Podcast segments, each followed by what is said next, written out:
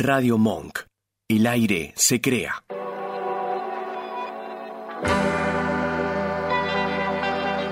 Hacemos Más Vale Magazine. Silvia Barallobre y Oscar Rodríguez. Locución. Natalia Tolaba. Jueves de 18 a 20. Escuchanos en www.radiomonk.com.ar.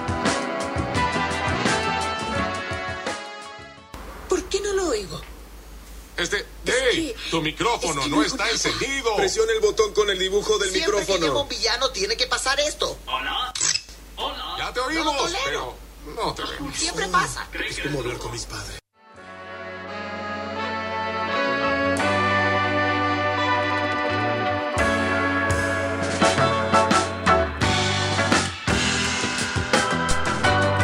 Hola, hola, muy pero muy muy buenas tardes a todos y a todas. ¿Cómo muy, van? Muy, muy, muy. Estás muy, Muy muy acalorado. acalorado. ¿Cómo está Silvia Barallore? Muy bien, muy bien, Oscar Rodríguez Bien. y nuestro Vasco querido está del otro lado Así del es, vidrio. así es. ¿Cómo Muchas estás? gracias, Vasco. ¿Bien? Bueno, y todos ustedes. Mucho ¿Cómo- calor. Ay, Sí, sí, sí, sí, sí, pero no, no, no, no, derritiéndome. no, no vamos a empezar a decir qué calor. No, yo tengo un par de amigas que me tienen prohibido que yo Ajá. empiece a quejarme y a decir qué calor. Bueno, y ustedes, cuéntenos ustedes que seguramente no deben estar tampoco eh, disfrutando de estas altas temperaturas, a no ser que estén en la playa, Eh, a no ser que estén al, Claro. al lado de algún charco de agua, de una pileta, de algo. O, o dentro de la bañera. Sí, también. O- O pelo pincho. o una pelo pincho Ujú. o en algún en lugar con lugar. aire acondicionado.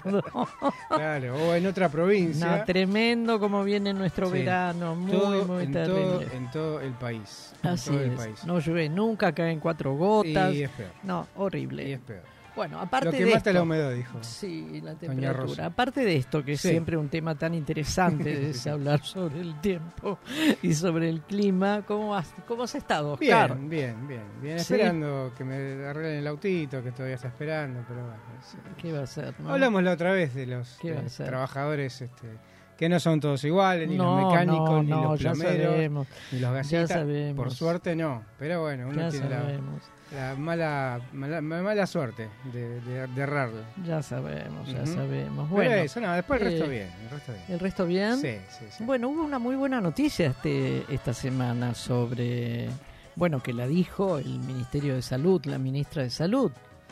Sí, ¿cierto? Sí, sí, la de la baja de mortalidad. decimos. Exactamente, Sí, es un enorme, temazo, es es, un temazo. Pasó desapercibida, la verdad, pasó desapercibida. En algunos en medios, algunos medios, obvio, sí, claro. obviamente en algunos medios sí tienen un interés ahí muy particular, siempre horrible ese sí. interés, pero bueno, eso lo vamos a desarrollar este más adelante y este lo que sí tenemos que ver es, eh, es el día de la pizza hoy. Ah, el día de la pizza. Claro. Bueno, Claro, eh, no sé por qué yo tenía... eh, ah, yo tenía... estás mirando al revés. Yo tenía Es calor, vuelta no la... problema. Claro, claro, claro. No. Eh, eh, bueno, vamos a explicarles a nuestros oyentes, vamos a explicarles. Acá nosotros tenemos una computadora que maneja Oscar, Sí, sí. ¿sí? una tablet que manejo yo, que viene a ser lo mismo, pero, Ajá, más, chiquito, pero más chiquito. El claro. más chiquito. Tenemos un vaso con agua, otro vaso con agua, una, prendido. una virome, otra virome, el aire prendido, eh, un frasquito con, con orina. no, no, con esto, con eh, alcohol gel, en gel, alcohol que en yo gel. todavía sigo usando, y unas hojitas que dice grilla. Claro, que es la planilla donde nos vamos guiando. De cómo se va a desarrollar este claro, programa. Exactamente. Sí, sí. Bueno, eh, está escrita de un lado que dice grilla primera, Primera hora, hora. y en el anverso dice grilla segunda Claro. hora. Y Yo ahí estaba- anotamos. ¿De qué hablamos? Y Anotamos, sí, sí, sí. Siempre suelo ser yo la que más insiste sí, en sí, anotar, sí. además. Bueno, resulta que yo tenía puesta la hoja del lado de la segunda hora, que ahí dice que Oscar tiene que hablar del Ministerio de Salud No, de la eso Nación. cuando me encaraste así, yo dije, Claro, bueno, no, bueno. vamos por ahí, pero... Yo además hoy me olvidé los anteojos, pero igual está bien grande escrito primera hora. Bueno, vamos, ya está. Esto es lo que es una pasa. interna para que se entienda lo- de qué estamos hablando, porque uno escucha, por eso está riendo. ¿Qué pasó? ¿Y, pero ¿por Claro, qué? ¿De no, qué no. está hablando? No, No, es no, eso. y para que también, para nosotros esto ya es pan nuestro de cada día. Sí, claro, pero, claro, de cada jueves, sí. pero de verdad, un programa de radio lleva su trabajo, lleva lleva, tiempo, sí. su tiempo, eh, tiene toda una organización, tiene todo un encuadre, eh, lo que a veces aparenta Ajá. ser absoluta improvisación, absoluta así, lo que surge del alma, bueno, no es tan así. No, no, no. No es tan así, ¿eh? eso no, se lo tampoco es que decimos. tenemos todo guionado. No, no. Estas conversaciones, hablas vos, digo yo, no, no, no, y vos me contestás y me decís que no, no, no. Pero lo que dice la grilla Sí, lo- sí, hay que tratamos- respetarlo, sí, Silvia. Tratamos de que no queden eh, Claro. temas afuera, aunque a veces quedan O, temas o- afuera. o no ¿sabes? agarrar en falsa escuadra Ajá. al otro como recién, en realidad. bueno, resulta que hoy, 9 de febrero, Sí, vayamos sí, al grano. Vamos al grano. vamos Hoy al- 9 a de masa. febrero me enteré, Sí. me enteré que es el Día Internacional de la Pizza. Sí, sí. Está sí. bien que la pizza es importante, que es rica, que Dios me libre cuántas comemos por año, Ajá, sí. la cantidad de pibes que vemos por las calles que van y vienen con pizzas en sus bicicletas o en sus motos, pero yo de verdad no sabía que había un día Sí. internacional y declarado por la UNESCO, además. Claro, por la no, UNESCO. repado. Eh, en el año 2018 Ajá, se ajá. la declaró a la pizza, atenti, atenti, ojo al piojo, patrimonio inmaterial de la humanidad. De la humanidad, mirá vos Chupate esta mandarina. Comete esa porción.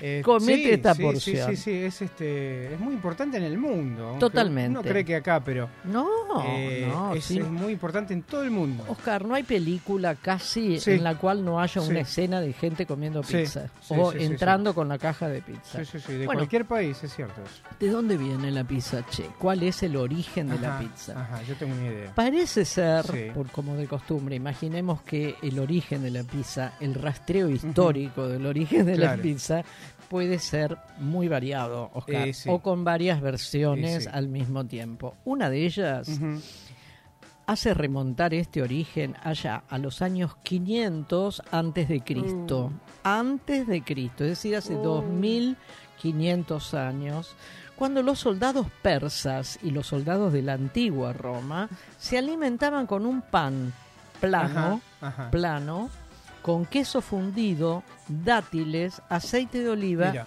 y algunas hierbas. Y faltaba nada más que Sí. La salsa de tomate, salsa de digamos. tomate, sí, sí, sí. Nada más que eso. Ahora hay otras versiones, obviamente, que dicen que viene de Grecia. Ajá. Es posible, porque de Grecia vino casi todo cosas. lo que tenemos de este lado del mundo. Otras dicen que viene de Egipto, también es posible. Y otras dicen que viene del norte de África. O sea, Del hay para norte de todo. África, mira, esa Sí. no la escuché yo. Hay para todos los gustos. Pero la pizza tal como la conocemos Sí, hoy, sí. no hace 2500 No, años, no. ¿Nació dónde? En Nápoles. Nápoles, eso En. Sí, Nápoles, en Italia. Y el creador fue un panadero, Ajá. con nombre y apellido, Raffaele Esposito, Rafael Esposo. quien ideó la pizza margarita, Mira, famosísima pizza Ajá. margarita, en honor a la visita del rey Humberto I, sí. que visitó Nápoles, y a la reina Margarita de Saboya. Ah, claro, Eh, claro. Casualmente, la pizza margarita tiene los tres colores que forman la bandera italiana. Claro. Tienen el rojo El por el tomate. el blanco por la mozzarella Sí. y el verde por la albahaca. Ajá. ¿sí? Claro. Se claro. convirtió esta pizza, particularmente la pizza margarita, se convirtió en el símbolo de la gastronomía italiana. ¿sí? Sí, sí, sí, sí. Bueno, y según vos sabés también que me enteré que acá, acá hay una asociación de pizzerías y casas de empanadas ¿En Argentina? de la República sí. Argentina. Sí, eso sabía. Ah, sabía. sí. Es como la cámara de las claro, empanadas Claro, y de las pizzas. y de las Acá pizzas. hacen una, ¿cómo decirte? Como una carrera de pizzerías que es toda Avenida Corrientes Ajá. y van eh, degustando en las distintas pizzerías de la Avenida Corrientes de acá de Capital este, ¿Qué? para ver quién Hoy, quién- el día de la no, pizza. No, hoy no, no, Ah. no, otro día, no sé qué día acá eso. Pero y ahí eligen la mejor pizza. Eh, Pero de. ¿Sabés De cuál es diferente, la más- porción ¿Sabés chiquita. cuál es la más requerida, la más comprada, la más gustada? Ajá, y me imagino que la más común, ¿Cuál? la de mozzarella. La de mozzarella. Claro. Exactamente. Claro, claro. Eh, lleva más o menos como un 33, 34% de las preferencias. Mm, Mira, sí, sí, sí. Mirá que hay casas en las cuales ya la variedad de pizza llega a Ah, no. centenares, ¿eh? Sí. centenares, pero no, la vieja y tradicional pizza de mozzarella es la que tiene el va a la cabeza de las preferencias de los argentinos, según es- según esta Asociación de Pizzerías y Casas de Empanadas de la República Argentina, ujú. APICE sería la, La sigla. la sigla Ajá. de esta asociación. Yo a veces me pregunto, no sé si por tu casa también, por la mía es cotidiano ¿eh? y sin exagerar. Eh, o papelitos pegados en Ah, la puerta o papelitos debajo de la puerta de casas de Sí. empanadas y pizzas. Sí. Casas de empanadas y Sí. pizzas, casas de empanadas y pizzas y casas de empanadas y Claro. pizzas. Con lo cual yo a veces me quedo pensando, me he quedado, va, no mucho tiempo para no, Ajá. no Tenía cosas más importantes. para no absorber demasiado mi pensamiento, Ajá. me quedo pensando, ¿toda esta gente vive de empanadas y pizzas? Es que en algún momento, en algún de estos tantos momentos de miseria que tenemos en, en nuestro país, cuando hay gente, hay gente que se queda sin laburo, Se pone a hacer y esto. esto que, o sea, para hacerlo sabiendo amasar, no se gasta tanto porque es harina, leudón, no, no. leudón y queso, que es lo más caro ahora, y un poco de tomate y se- van, van viendo. No, es cierto, eso es cierto, pero tantas, Y es que Oscar, llega un momento se depura. tantas, Se apura tantas. porque uno, qué sé yo, yo soy de comer pizza, pero la verdad que no hace, hace bastante que no como pizza. Me gusta. Bueno, están caras, Están convengamos caras, vos también que están muy que no compro, caras. sí. pero este uno llega, eh, llega un momento que prueba de acá, le gustó, le prueba de allá, le gustó más, prueba del otro, no le gusta. Y va haciendo como un ranking y bueno, ya no le compra más a la primera que le compró porque no la convenció del todo y compra en otro lugar. ¿Probaste alguna vez la pizza ve- vegana? Eh, no. Yo tampoco. La vuelta de casa hay una casa que vende. Ajá. Te digo que siempre, siempre hay gente comprando. Sí, es que es una- un rubro interesante. Ahora, vos pasás por ahí, el olorcito que Eh, sale sí, es el de pizza sí. común. ¿eh? Sí, porque no se hace con, con leche de vaca, se hace con otra cosa. Sí, sí, sí, sí, con leche de, de garbanzo se hace. ¿A vos cuál te gusta? Eh, la, a mí, la, la básica me encanta, la mozzarella, pero eh, la rúcula me gusta mucho. ¿Ah, La- sí? Yo digo, no sé si es pizza, pero la fainá, no fainá, sino la fugaceta rellena es lo mejor que hay. Bueno, es otra cosa. Es otra cosa, por Es eso no sé si es pizza. Y esos inventos con las frutas arriba, No, el, no. el clásico invento de ponerle ananás. Horrible, horrible, no. Horrible No, eso, eso. agridulce no. No, eso es No va conmigo, no, no. Nada más no tiene nada que ver con la No, pizza y no, con el no. espíritu No. de la pizza, francamente. La verdad que no, bueno, pero los así otros que sí. un gran saludo para todos los Sí, pizzeros y sí. empanaderos de nuestro país, ya que hoy es el día, hoy, 9 de febrero, ¿eh? Bien. el Día Internacional de la Pizza, declarada Patrimonio Inmaterial de la Humanidad. No sé por qué inmaterial, porque la pizza tiene, Es material, claro. tiene sí, materia, sí, sí, sí, realmente. sí. Pero bueno, Patrimonio Inmaterial de la Humanidad a partir del año 2018, nada menos que por la UNESCO. Por la UNESCO, así nomás.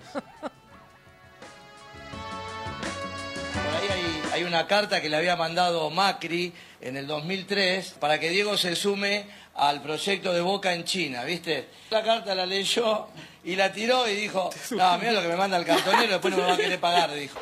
El cartonero, el cartonero. Lo que pasa es que quiere la plata para el sol. Mira lo que me manda el cartonero, después no me va a querer pagar, dijo. Macri no conoce el barro.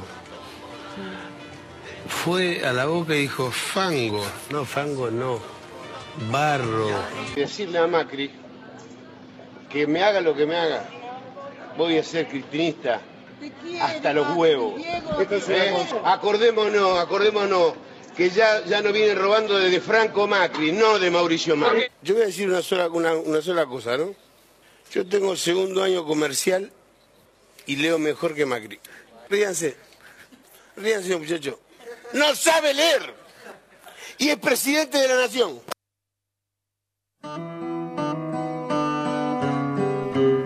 Gran verdad, ¿eh? sí, Diego, sí, como de costumbre, gran verdad. El pobre hombre no puede leer de No corrido, leer, ¿no? no puede leer de corrido, corrido, no, no, no. Me hace acordar a los chicos, viste, en primero, segundo, tercer grado, que claro. tienen que ir pensando cada Es como oración. que uno, cuando uno lee en otro, en otro idioma. No, no, Cuando no, arrancás no. con otro idioma, decís esto y Está tratando de ver que se entiende. Sí, sí. Si es que se entiende, pero bueno, parece que no le sale. Eh, No, vamos a y decir eso, algo. Y eso que el colegio es un colegio Sí, importante, ¿no? Oscar, Sí, el Newman. voy a tratar de la semana que viene Sí. traerles el libro No, que les, por les favor, había prometido. ¿qué te hicimos nosotros? Te tratamos bien.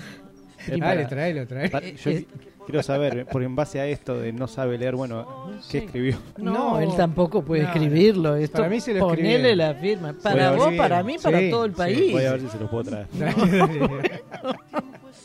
Bueno, Este, bueno, bueno. Decía, esto de las cortinas, que son los fondos musicales, tienen que ver con Spinetta, porque vas a hablar de Spinetta y bueno, a modo de... Bueno, porque ayer, ayer se ha cumplido Claro. un aniversario Claro. más de su muerte. Inmenso, Mm. inmenso. Así es. Eh, bueno, esto vamos a escuchar, no este tema, todos los que trajimos vamos a ir escuchándolo, lo, eh, sí, Vasco sí. lo va a ir cambiando, Vamos a pero- tratar de darnos un panzazo Mm, con sí, sí, porque bueno, es de nuestros amores, claro, es de mi juventud, Ujú. eh, es de todas Es de las todas las épocas, sí, es sí, un sí. clásico, es un hermoso tipo. Además, era un hermoso Era, y hombre. aparte, muy, sí, sí, un tipo muy inteligente, muy... No, no, no. muy un profundo. poeta, un poeta, no, no, familiero, no, no, un tipo, un tipo hermoso, realmente. Sí, sí. Bueno, vamos a algo que tiene que ver con tu ciudad, La con mía, la ciudad de Buenos Aires. Si no digo tú porque yo soy del conurbano, del sí, sí, conurba. Sí. De donde donde era, no sé por qué me acordé, eh, Martiniano Molina era intendente de Quilmes. Sí, sí, el otro día vi una foto de él que lo quieren escrachar por distintas cosas, que subió al auto y no se puso. Sí, estaba el- haciéndose el canchero y diciendo cómo, cómo se hace el mate en, sí, en sí, el una- pavada. estaba sin, este, Una sin pavada, cinturón de seguridad. una. Pero bueno, en este caso, este el jefe de gobierno de acá de la ciudad de Buenos Aires, esto ya lo hemos hablado en algún momento de la cantidad de espacios verdes Uf, que dice tener el gobierno, pero hay un tema ahí. Eh, hay una especie de trueque. ¿m? Eh, a cambio de un espacio verde, a cambio de una placita, del tipo, este, él, no él, sino todo el, el espacio, porque recordemos también que tienen mayoría en la legislatura, aprueban proyectos de inversión inmobiliaria. Obviamente. Desde luego, obviamente. Pero a cambio de un parquecito, bueno. Eh, esto es una nota de Gustavo Sarmiento de Tiempo Argentino. ajá. Una plaza dice es mucho más que un par de árboles o un pedazo de pasto. La frase es este, dicha por Rodríguez Larreta, que anunció 65 manzanas nuevas, de O manzanas sea, de espacios perdón, verdes. una plaza es mucho más que un par de árboles. Obvio. Él que hizo una plaza y puso de cartón, ¿te acordás que se cayó con el Sí, temporal? sí, no, no, y además él llama espacios verdes cuando pinta Sí, sí. eh, el pavimento de Sí, verde, sí, por bueno, ejemplo. Claro, claro, los maceteros. ¿Y qué quiere decir que una plaza es mucho más que un par Eh, de árboles? Es un eslogan. Es un eslogan. Eh, O sea, el cemento sí. pintado y algún que otro macetero, Sí, sí, eso sí. ella es una es plaza. un espacio verde, es una Claro. plaza. De hecho, eh, uno, yo lo escuché el otro día, dice que yo no hablo de política, yo trabajo, los hechos son mi carta de presentación. Y bueno, evidentemente lo Él dice. no habla de No, política. claro, no. Este, en realidad eso lo dicen los canales de siempre, ¿no? Está cómodo. No, claro. Salvo cuando va a La Nación Más, que por ahí le- lo chusean un poco. ¿En serio? Porque- sí, sí, Porque escuché es un poquitín Macri. porque es de Macri, claro. Claro. Hay una interna feroz ahí. Bueno, esto lo dijo Rodríguez Larreta. Una plaza es mucho más que un par de árboles o un pedazo de pasto. Es el tercer anuncio que realiza en la gestión del PRO sobre planes de espacios verdes. Los otros dos anteriores de otros gobiernos también fueron incumplidos. De él y del anterior, que es Macri. Sí, sí, bueno, recordemos lo de siempre. Dale, que son 15 años consecutivos que el mismo signo político gobierna la ciudad de Buenos Aires y este signo es el PRO. Pro, exactamente. Esto es una, un informe que lo elaboró el movimiento La Ciudad Somos Quienes la Habitamos, integrados por el Observatorio del Derecho de la Ciudad, la Cátedra de Ingeniería Comunitaria y el Instituto de Pensamiento y Políticas Públicas. El primer anuncio fue Mauricio Macri en junio de 2014, se llamó Plan Buenos Aires Verde, ¿viste estos, estos, eh, títulos que ponen? Sí. Eh, establecía como meta lograr un espacio de espacio verde de algo así como 350 metros para cada vecino. Una locura. Bueno, además eh, locura. eh, los organismos que entienden sobre el tema de la cantidad de espacios verdes que debe haber según la cantidad de población, todo el tiempo hablan de la escasez Sí, de espacios exactamente, verdes. Pero exactamente. ellos insisten que no. No, no, aparte de decir 350 metros de cada... No, eh, no, imposible. Lo único que fueron a presentar como documento fue el de Punta Carrasco, que no lo terminaron. Bueno, el segundo fue en 2021 cuando se informó que la ciudad sumaba 110 hectáreas de espacios verdes públicos. 31,4 de ellas no están censadas y no se detalla la ubicación, de, solo la superficie. ¿A dónde está? ¿Dónde está? Sí, yo tengo cuatro autos, tengo yo. ¿Dónde están? Tengo cuatro autos. Bueno, como uno así, de uno la- así, uno así. De ¿Y la, misma, están? de la misma manera que viste que se construyeron no sé cuántas Sí, escuelas. sí. Bueno, ahí está. ¿Dónde Por están? ejemplo, inchequeable, dice la nota. Otros enumerados en realidad están, bueno, son cementos, paso Bueno, bajo pero ¿de, nivel qué- ¿De dónde sacaste esta nota? y tiempo argentino. Ah, no. Es un diario autogestionado, hay que decirlo. Claro. Y salen algunas cosas que en página 12 no salen. Porque Sí. así todo, con lo que me gusta o no, página 12, hay este, compromisos que tiene comerciales y bueno. Eh, también habla de terrazas verdes, canteros. Terrazas verdes. claro. Bueno, Y porque un una plaza es mucho más que un par de Claro, eh, puede ser una, una que, sí, Es una terraza. sí, puede Eso ser un ya balcón. es un espacio verde. Un balcón. Un balcón es un espacio verde. Un espacio verde. Claro. Él lo suma como tal. Claro, claro. Se anuncian como nuevos espacios verdes algunos que ya existían, pero se les cambió el nombre. Por ejemplo, el Parque Natural Lago Lugano. Lago Lago Lugano. En un análisis rápido son 83 hectáreas de 110, no constituyen espacios verdes públicos nuevos. Esto lo dijo un Yo tal hace mil años que no voy para ese lado, también, francamente, pero Eh, entre las 65 hectáreas se destacan algunas como la Plaza Amia en Puerto Madero, Parque Ferroviario en Colegiales, San Isidro Labrador en Saavedra, Parque Golf en Co- Costanera Salguero. San Isidro Labrador en Saavedra, yo Mm. te digo lo que es Sí. la, la avenida San Isidro Sí, Labrador sí. es una avenida que tiene eh, bulevar en Claro. el medio, está muy cerca de mi casa. Eh, tiene bulevar en el medio. en el medio. Y árboles, Claro. alguna que que- qué sé yo, maceteros Sí, o lo sí, que sí, fuera. bueno.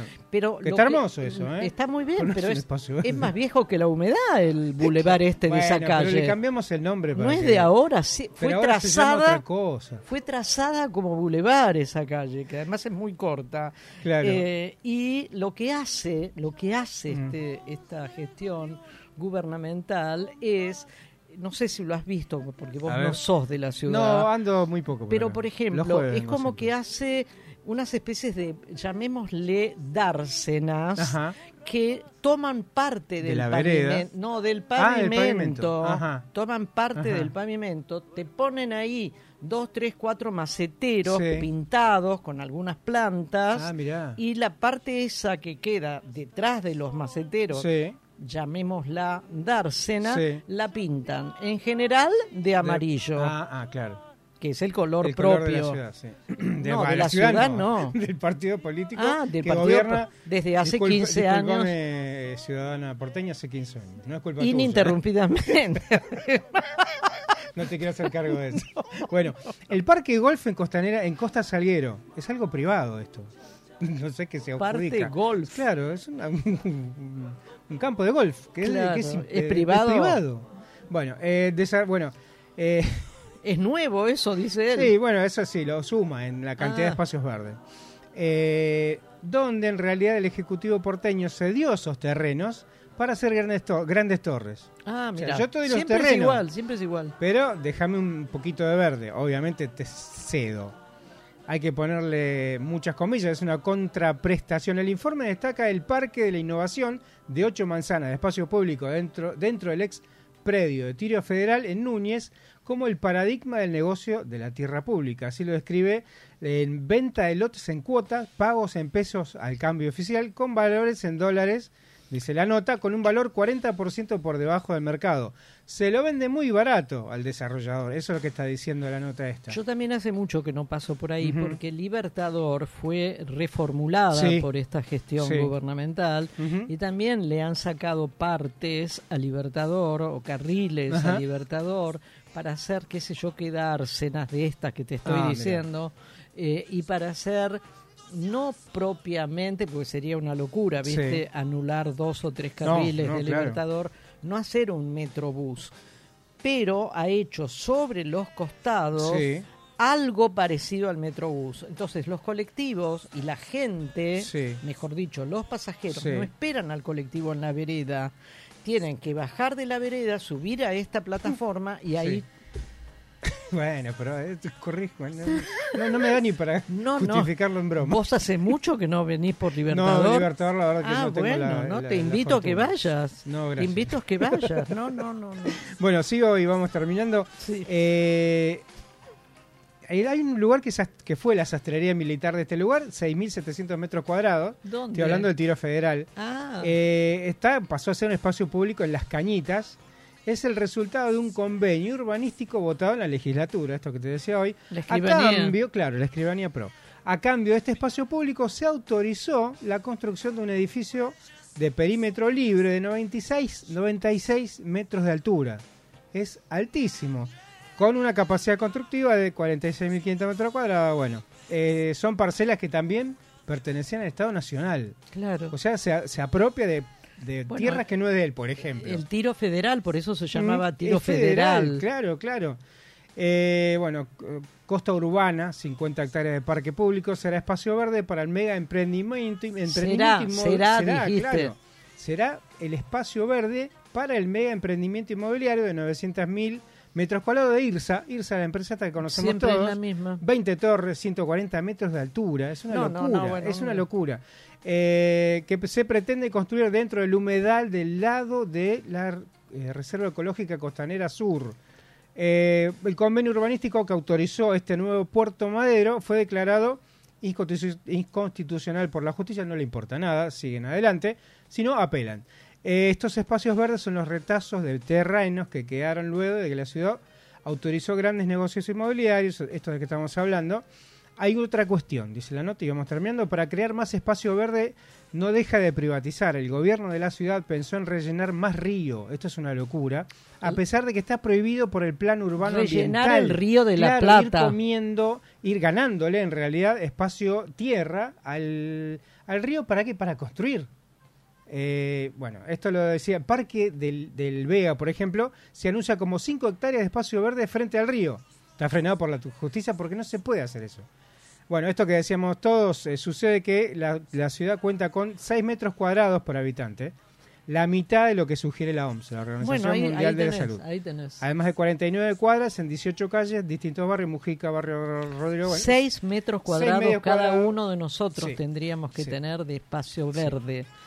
Porque además no es una cuestión... El doble. a- no, no, quiero decir doble, que sí. a- además de ser una cuestión de embellecimiento de la ciudad, es necesario para la vida. Es muy Por la necesario. función que hacen los árboles Exacto. de producir oxígeno. Sí, y de bajar la temperatura. Y producir oxígeno, que es lo- claro. con, lo que vivimos Claro, claro. en realidad. Bueno, ay, ay, ay, acá, siempre este gobierno, siempre.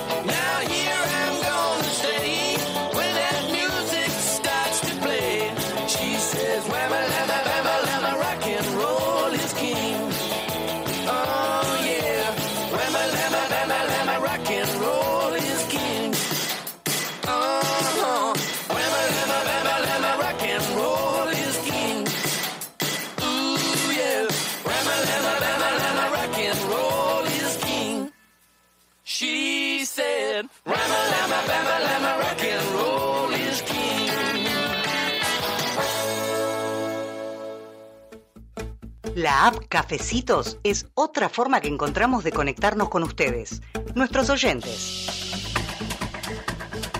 Si nos invitan con uno o más cafecitos virtuales, nos están ayudando a sostener nuestro programa de radio Más Vale Magazine. Como novedad, les proponemos una publicidad a cambio de cinco cafecitos. Sería una mención por hora de tu producto o servicio. Consultanos por otras formas de publicitar.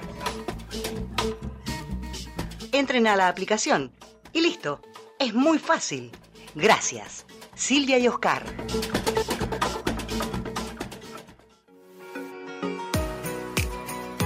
Limindar Sociedad Anónima.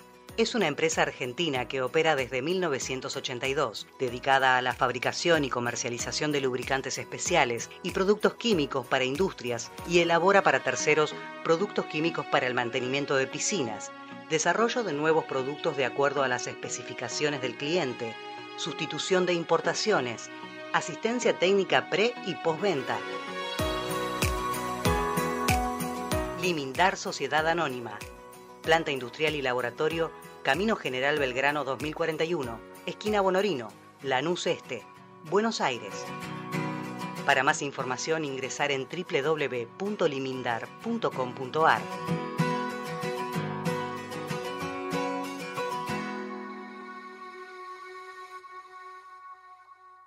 Radio Monk.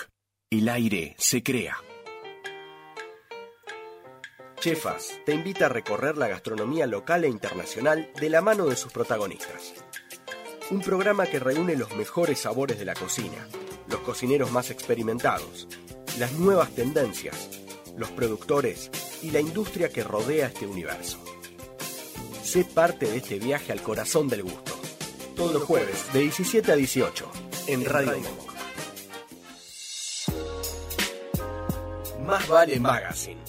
Un programa de interés general con formato de magazine. Temas de actualidad, investigaciones periodísticas, columnas de literatura, historia, deportes, música y humor. Más vale Magazine. Todos los jueves de 18 a 20 en Radio Monk. Perrulandia. Un espacio de entretenimiento desde la libre expresión que comparte arte, debates y actualidad desde la igualdad y el humor. Todos los miércoles de 21 a 23 en Radio Monk.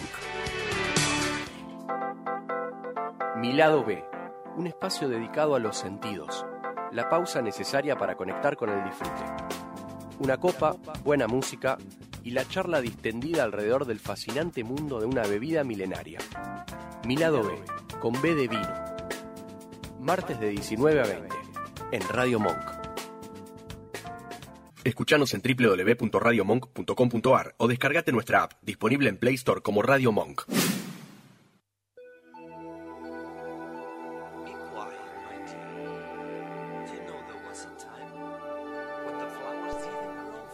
Bien, seguimos, seguimos, seguimos, seguimos, seguimos, seguimos. Yo sigo hablando así porque no me escucho. Ahí me escucho. Ah. No estoy subiéndome el volumen de- del auricular. Bien, eh, leche. Leche y, y yogur. So- yo leche no lo soy de tomar, pero yogur sí. Yo sí tomo leche, ¿Vos no sola, pero Con me algo. gusta mucho A la no leche, gusta, sí. no. Pero bueno, eh, la- la- la- el yogur sí me gusta. Y me acuerdo siempre, ¿te acordás la Martona? Pero Tenía no. en frasquitos de vidrio. Bueno, encontré la noticia sobre la empresa esta Yo Eh, había dos lecherías, ajá, dos ajá, lecherías sí. famosísimas. Eh, yo me acuerdo que una estaba a la cual yo iba, Mm. era en Belgrano sobre la avenida Cabildo, Ajá. y la otra en Corrientes, Sí. sobre la avenida Corrientes, allá en pleno centro, Ajá. digamos, de la ciudad. Ajá. Que íbamos a la de Corrientes, íbamos, yo no me acuerdo si era esa la Vascongada Ah, o también. la Martona. Bueno, puede ser la Martona. Ajá. Porque tenía muchos, muchos locales. Claro, y ahí íbamos con mi mamá, siendo chicos, con mi hermano y ella, a tomar eh, la chocolatada, que no se llamaba claro. chocolatada, sería Toddy, ponele, sí. no sé si existe la marca todavía, pero creo bueno. que sí, creo que sí. Bueno, te hice el propaganda No importa. entonces. Que manden eh, algo. Claro, podrían mandarnos algún Toddy para, Claro, para este para hacernos las chocolatadas bien Ujú. frescas y panqueques de dulce de leche. Uy, qué rico. Eh, me Qué encantaban rico, las, sí, las sí. lecherías. a mí. Bueno, es algo que se perdió. Exactamente. Se perdió completamente. Sí, está sí. mal, está muy mal eso. Sí. En cambio, eh, en Las lugar mesas de, de eso, mármol. Claro, Mm. yo lo llegué a ver. En cambio de eso hay McDonald's, Eh, McDonald's, sí, no, no, no, Casas de comidas rápidas. Sí, sí, sí. sí. Bueno, contanos de la. Martona. La Martona era una empresa, era porque fundió en la época de la dictadura, una empresa láctea fundada ya por 1889. Upa, la, la. Es, eh, sí, es antiquísima. Por Vicente Lorenzo del Rosario Casares, mejor conocido como Vicente Casares. Fue estanciero, productor agropecuario, político argentino, hijo de Vicente Eladio Casares y María Ignacia Martínez de Oz, mirá ese apellido, ¿no? Eh, se ubicó esta empresa en San Martín, eh, la estancia San Martín, que está en Cañuelas. Eh, el nombre escogido como la empresa La Martona proviene del nombre de Marta, hija de Vicente, y del famoso escritor argentino Adolfo Bioy Casares. Eh, la fábrica esta se encontraba frente a la estación de ferrocarril, hoy localidad denominada como Vicente Casares, en honor de su fundador, Sí. dentro del partido de Cañuelas, que se conserva, dicen todavía, el edificio. Yo vi un video, este- es enorme. Y La además el fábrica es logo. enorme. Yo recuerdo muy bien el logo. Exactamente, exactamente, sí, sí. Es enorme la planta. Estuve viendo un video el otro día que es- esa gente que va a esos lugares abandonados y filma. Mm. Es enorme el lugar, la verdad que es muy... muy- da, da como pena esos lugares así abandonados. Eh, procesaba la leche proveniente de 52 tambos distribuidos en las 7.000 hectáreas que tenía esta estancia San Martín. Claro, Cañuelas es una Claro. zona lechera. Sí, sí, sí. Estableció un nuevo estándar de calidad en el país. eh, la leche pasteurizada, filtrada, controlada y clasificada. Y el dulce de leche con una cocción eh, controlada y un proceso mecánico. Estamos hablando de eh, finales del siglo XIX, por ahí, al principio del XX. La imagen caracteriza es eso que decís vos, la cabeza de un gato es. Sí. Esa es, sí. Era la marca, porque ¿sabes por qué? Porque esa marca es la que le ponía el ganado. Cuando marcaba el ganado que tenían, tenía eso y bueno, quedó como logo. Eh, tuvo muchos avances para su época. Ya por 1890 usó un papel especial para envasar la manteca. La manteca se usaba, se, se envasaba en trozo de tela. Ah, mira. No había papel. En el 1893 empezó a exportar hacia Inglaterra. En 1902 comenzó a producir dulce de leche de en forma industrial, siguiendo las recetas tradicionales de la colonia, del lugar. Eh, otras cosas más, para 1908 la Argentina se convirtió en el segundo productor industrial de yogur gracias a la Martona. En los 70 desarrolló en forma pionera el yogur con colchón de frutas y el jugo naranja en botellón de vidrio. Mira. En 1910 fallece Vicente Casares, se hizo cargo su hijo eh, de la empresa Vicente Rufino. Los negocios, bueno, si se, se agrandaron los negocios, uno dice, agarró el hijo, mm, lo fundió, no. Se puso mejor todavía y fue incrementando el, el trabajo. Prejuicioso, Se prejuicioso. ¿no? Yo tra- prejuicioso. trabajé en varias empresas donde se hicieron cargo los hijos y se fundieron. Y no solo una. Bueno, allá por el 35 se empleaban vagones térmicos del ferrocarril en lugar de tarros y en el 41 camiones térmicos acopiadores de la leche de los tambos, 1941, o sea, bastante tiempo. Sus productos, bueno, se distribuían por estos locales de los que estamos hablando, eh, que se llaman bares lácteos. Claro. Exactamente, con ejemplo de higiene, calidad, en fin. Eh, Se fundó en el 42, la estancia llegó a contar con 22.000 hectáreas, campos propios, arrendados. Bueno, la Martona dejó de funcionar en 1978, habiendo transmitido un sinfín de éxitos e innovaciones, en fin. Lo que pasa que llegó eh, la dictadura militar. Claro. Mm, casualmente, la marca Mastellón Hermanos, la Serenísima, lo compra en remate judicial. Ah, y se ap- apropia Eh, de sí, todo. sí. En 2019 regresó al mercado esta marca Pero bueno, fue reemplazado, está dentro del acuerdo de, de cues- precios privados. Todo muy lindo, pero es el dueño es otro. Claro, sí, ¿Entendés? sí, sí. Lo hacen en otro lado, con otro proceso. Este edificio quedó abandonado, este, esta estancia esta. Bueno, en- al cumplirse 100 años de la fundación de la Martona, ya en 1989, la Cámara de Diputados de la Nación Argentina declaró a Cañuelas como la cuna nacional de la industria láctea. Claro. Todos los 27 de noviembre pasa esto. Interesante. Lástima que estas historias así terminan mal. Mal con una dictadura que termina Terminan, fundiéndola. ter- terminan en una especie de apropiación Sí. o de mm, constitución de oligopolios, Sí, claro, Oscar. claro, de eso se trata, ¿no? Sí, sí, sí, sí. Porque Lo esta firma que vos nombrabas prácticamente copa el mercado lácteo. Uno no llega Yo me sorprendo, y eso que lo veo muchas veces, las marcas. Las marcas uno dice, "Ah, de será de otro. No, resulta que por ahí dice, abajo abajo chiquitito. chiquito, propiedad o del holding tal. Sí, sí, Y resulta que cuando uno, hace unos años atrás, conoció a la marca, la fábrica, por ejemplo, y no era. Hasta lo que pasa con estos pulpos es que los van absorbiendo, le compran muy bien, ya está, después tienen la posición dominante y ponen precios y condiciones y demás No, no, cosas. no, Así tremendo. que, Bueno, lo vemos todos los días cuando yo por lo menos Sí. y tantísimos de nosotros cuando vamos al súper. Claro. Ves la góndola Uf. de los lácteos, es un 80 o más Sí. por ciento ocupado por esta marca que nombrabas recién y después alguna que otra cosa perdida de Sí, leches, sí, sí, por sí, sí, sí. ejemplo. así es.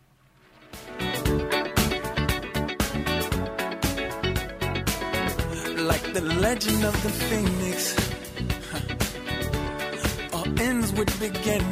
En Más Vale Magazine. What keeps the planet spinning?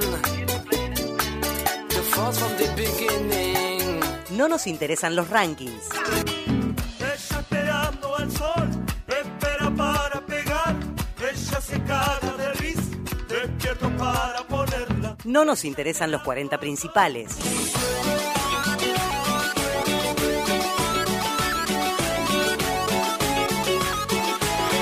La música que nos gusta. Porque sí.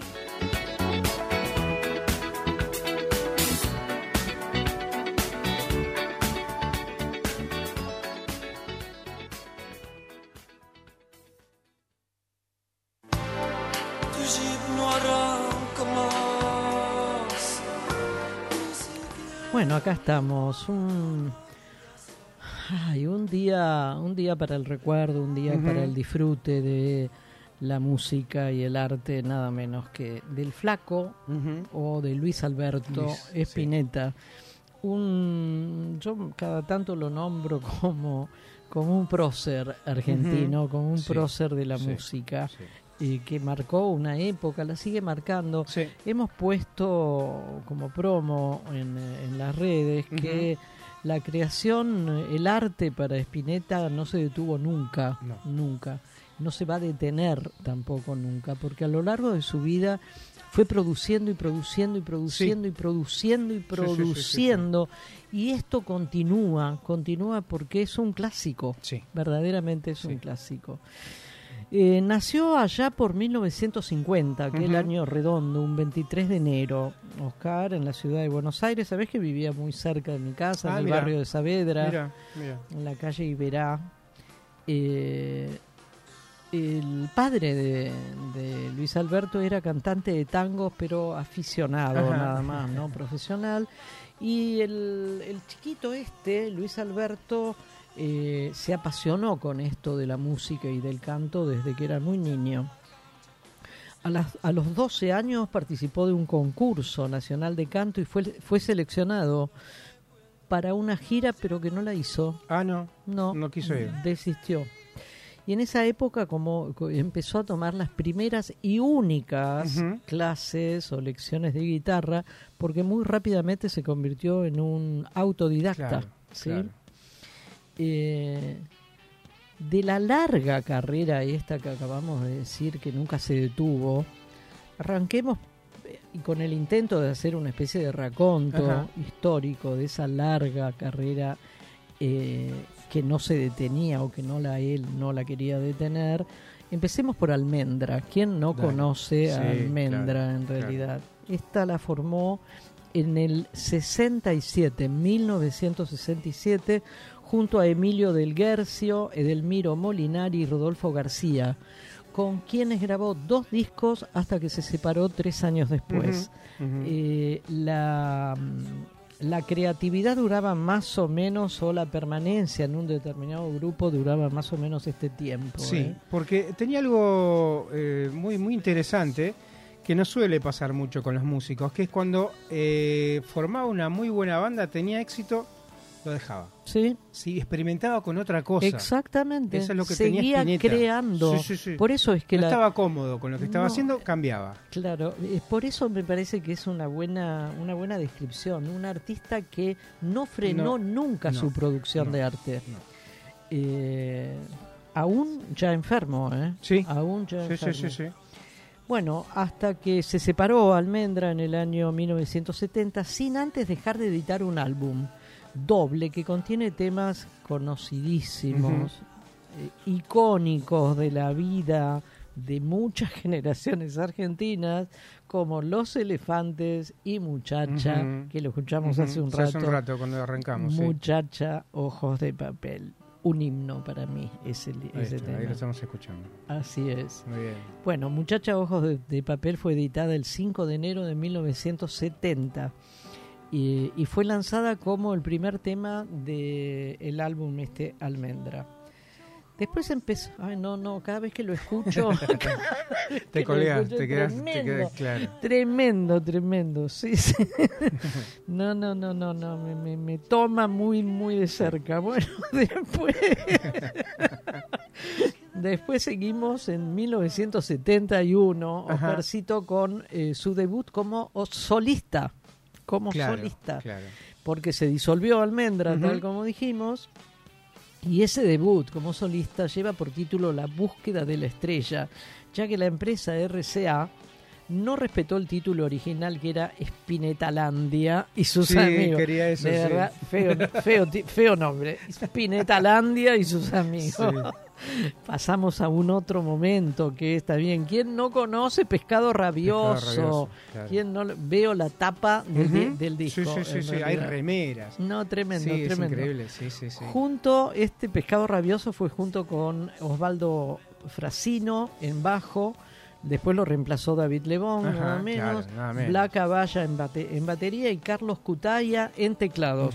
Duró solamente dos años Sí, otra vez. sí, sí. Y editó dos álbumes eh, completamente distintos. ¿Viste? Uno era. Desatormentándonos en el año 72 y Pescado 2 en el Claro, 73. claro. El mismo, el nombre mismo del grupo, imaginado por Spinetta antes de volver a, pa- a país, expresaba un momento punk de su producción artística, que estaba caracterizado, el, el nombre me estoy refiriendo a ni más ni menos que al pescado rabioso. Pescado rabioso, ¿sí? sí, sí. Eh, ese momento punk eh, se caracterizaba por la rabia, en realidad, ¿no? sí, la protesta, por el enojo, claro. Cara de enojo todo el tiempo, tenían los jóvenes de Ujú, aquel momento, sí. pero al mismo tiempo transmitía la situación paradójica Mm. de un pez que tenía fobia al agua. Sí, claro. No, el tipo creaba en todo, en todo. Bueno, el flaco consideraba que el tema que mejor representaba este momento punk eh, en el cual estaba era El jardinero. Temprano amaneció. Por otra parte, ese momento histórico del que hablábamos coincide a su vez con un momento decisivo de la el momento del pescado rabioso, Sí. con un momento decisivo de la vida personal de, de Spinetta, porque ahí conoció a Patricia Salazar, con quien formó una Sí. pareja estable Sí, durante más de durante casi, mejor dicho, 25 años y con quien constituyó una familia con cuatro hijos Sí. comunes Sí. Con sí, una sí, sola mujer. No es poco decir no esto poco, no. en alguien viviendo en, en el ámbito del rock y de la música. Sí, claro, ¿no? claro. Aparte, eh, incursionaron, incursionan en la música. En la música y en el arte, sí, sí, sí. Muy buen músico. A mediados del 73 fundó otra banda, Invisible. Acá claro. la acompañó Héctor Pomo Lorenzo y Carlos Machi Rufino. El grupo incursionó en la fusión jazz rock. ¿sí? Antes era un momento punk, ahora estamos en un momento de fusión del jazz y del rock. Y que incluso fueron precursores de la función de la fusión tango rock. Claro, claro. Eh, claro. Que unos añitos después cobró mucha mucha fuerza Sí, ese- es eso. La despedida de este grupo fue en el 76. Les recuerdo que comenzó Invisible en el 73 y en el 76 fue Sí, la despedida. sí, sí, sí. Eh, con dos recitales a sala llena, llena, llena en el Luna Park. eh, y contó en ese momento con un cuarto integrante que era Tomás Gubich, eh, formando parte de este de ese trío inicial. ¿no? En el 77 ide- editó un disco. Miren todo lo que pasó y estamos en el pocos- en 77. muy pocos años. Tiene Sí, sí, sí, 27 sí. años recién, ¿eh? sí. 27 Muy porque años, había nacido en el 50. Editó un disco junto a varios músicos reunidos bajo el nombre de Banda Spinetta. Eh, el que uno puede destacar de este de esta época es a 18 grados del sol, que volvió a incursionar en esta fusión jazz rock.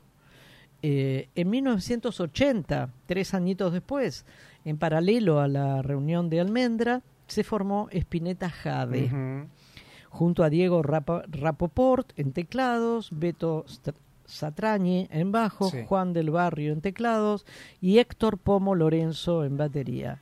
Editó cuatro álbumes en total. En el 85 ya estaba previsto un disco a dúo con Charlie, Sí, nada menos. sí. Otro enorme, enorme y queridísimo por tantos.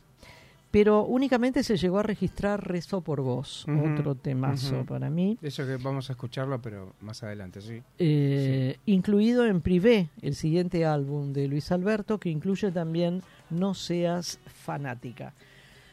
Vale volver a decir y con voz alta que Sí, la sí, carrera del flaco no se detuvo nunca. En diciembre del año 2009, Spinetta acá hice un, un- un- puse puntitos suspensivos porque si no iba a estar hasta Sí, mañana hablando claro, de este, esto. Un montón de cosas tiene. O sea, saltamos de 1985 al año 2009. Spinetta encabezó un show histórico en Vélez Arfiel Sí. Que se bautizó como Spinetta y sus bandas eternas. Sí. Horas, Tremendo, cinco tremendo. horas Cinco horas y es media. increíble, sí, sí, no, no, fue tremendo. Aparte, músicos del, viste, de, enormes, enormes. enormes. 31 músicos, Oscar. Y ahí.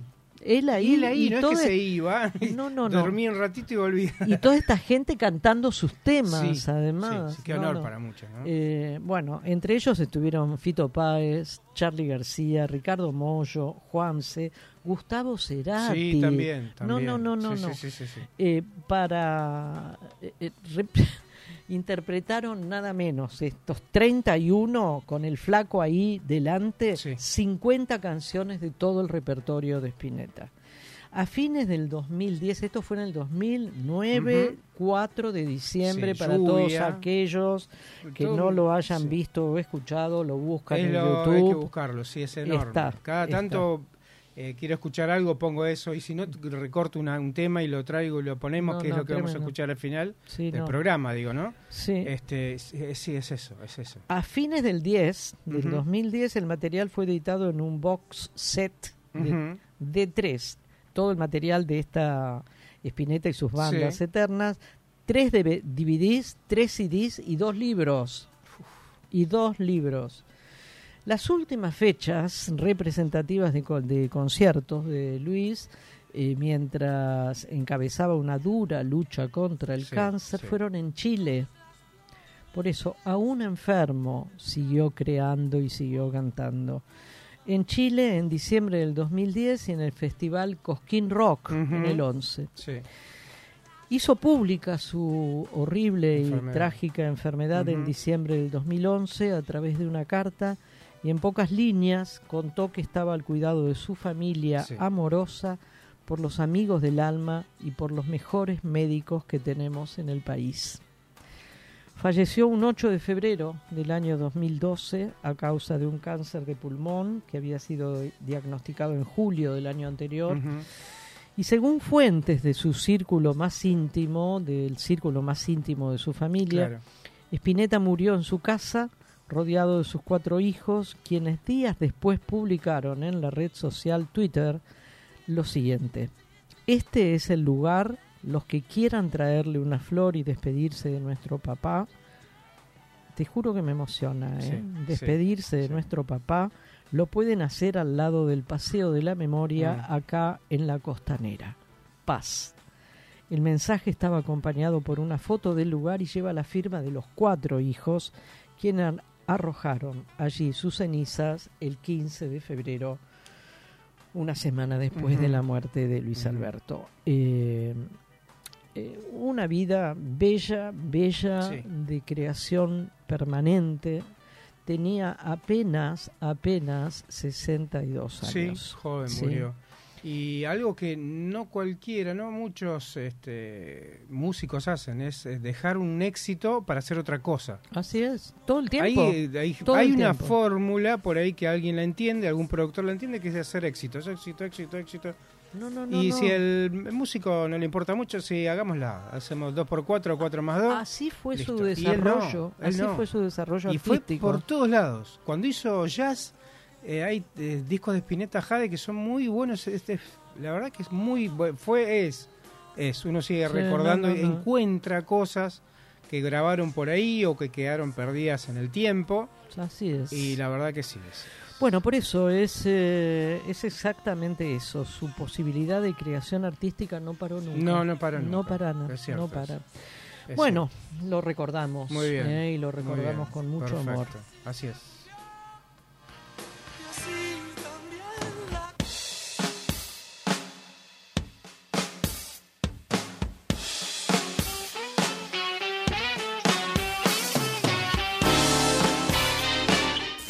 Importante este, seguir develando lo que significa la música. No es la primera vez que se piensa en qué es. Y lo inabarcable de aquello eh, que es nos tienta a seguir eh, formulando ideas. Tengo tiempo para saber si lo que sueño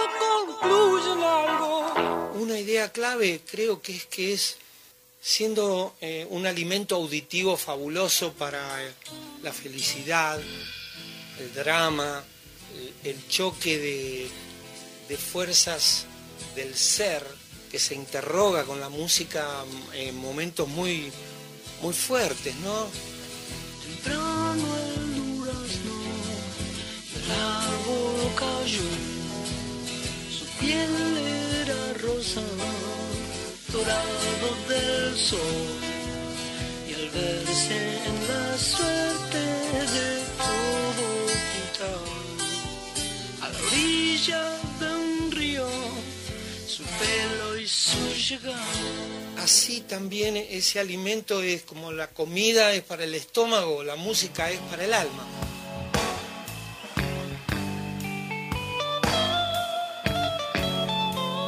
Buen alimento en el espíritu, digamos, es la base de la música. ¿No es cierto? Entonces se supone que es para el crecimiento, que es para soñar, que es para la felicidad, para no atarse. Entonces este, vuela por encima de todas nuestras manías, malas y buenas costumbres musicales y de las otras. Así que que siempre represente el brío, el swing, polenta, ¿no? De todos nosotros y que contagie ese, ese amor y esa fidelidad a la creatividad total siempre, sin concesiones.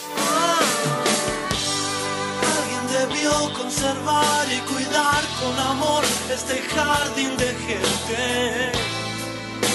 A Dios nunca se le ocurrirá.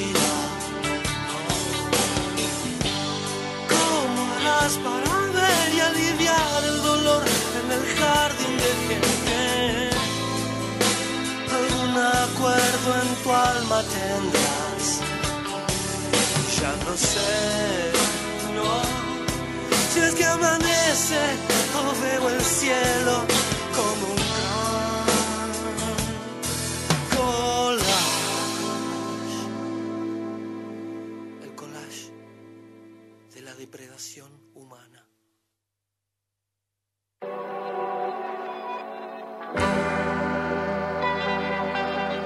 Hacemos Más Vale Magazine. Silvia Barallobre y Oscar Rodríguez. Locución, Natalia Tolaba. Jueves, de 18 a 20. Escuchanos en www.radiomonk.com.ar.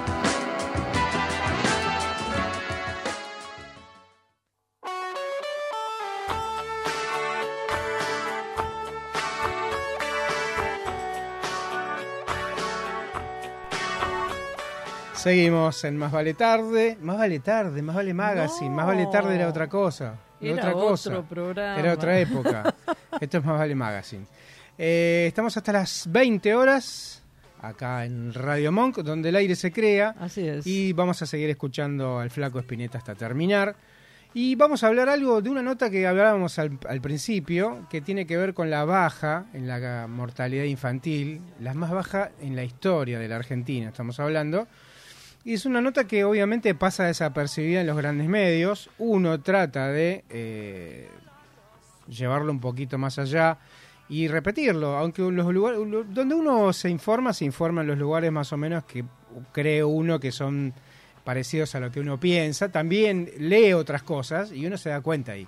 ¿De qué están hablando cuando no hablan de esto, por ejemplo? Tal cual. Están Tal hablando cual. de otras cosas. Por ejemplo, de que en la provincia de Buenos Aires no va a haber más repitencia. Por ejemplo, los portales que uno abre y chao contra Kichilov. Bueno, Sí, no, no leí nada de no, eso, bueno, realidad. supuestamente lo tengo que leer más porque uno lee los, los títulos de estos lugares y es un desastre. Pero hay que ver la letra chica que no la ven nunca o no te la van a decir.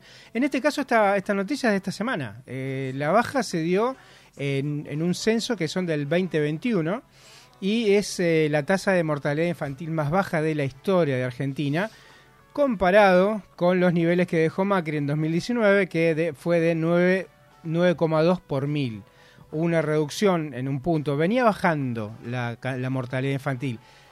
El- esa bajada, digamos, se frenó, obviamente, digo yo, en el gobierno de Macri. La cartera que conduce Carla Bisotti considera que el buen resultado está vinculado en gran medida con aquel plan de mil días. Que ahora vamos a decir que era eso. Los datos corresponden, como decía, al año 2021, cuando la tasa, es decir, la cantidad de muerte de niñas y niños menores de un año nacidos vivos, así se toma, descendió al 8 por mil.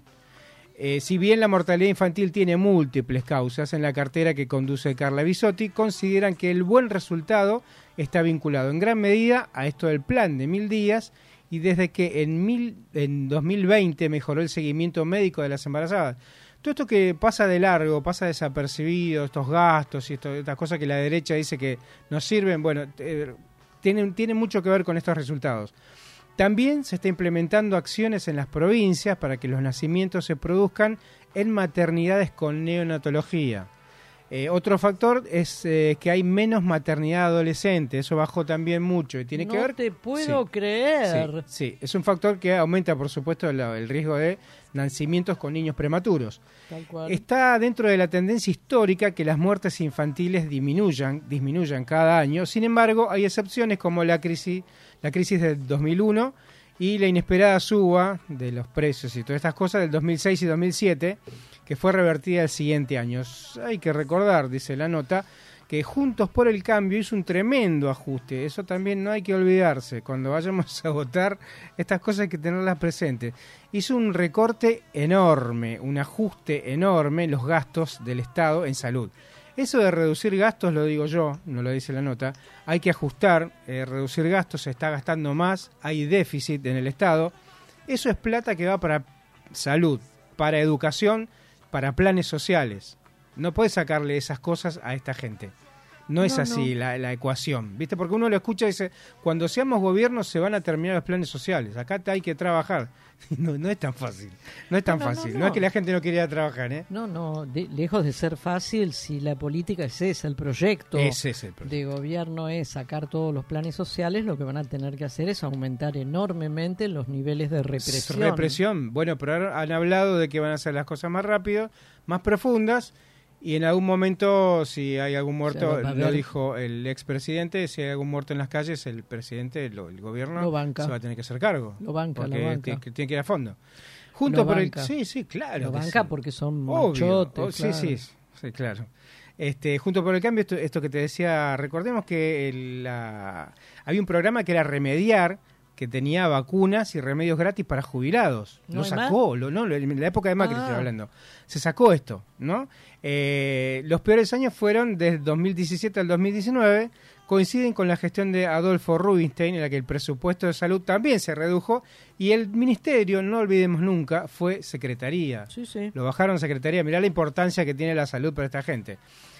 Estaba hablando del plan este de mil días. Allá en un 30 de diciembre del 2020 se sancionaron las leyes de interrupción voluntaria del embarazo y el plan de los mil días. Este último eh, destinado a fortalecer el cuidado integral de la salud y los derechos del embarazo, desde el embarazo, nacimiento y hasta los tres años de vida. El gobierno, el gobierno no, el Estado está obligado a atender a embarazadas, a ese bebé y hasta los tres años de vida.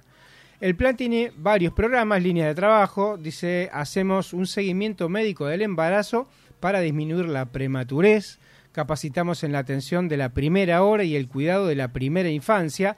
Hay un botiquín de los mil días que distribuía este programa Remediar para atender patologías que pueden llevar a prematurez, prematurez y para la atención en los primeros años de vida.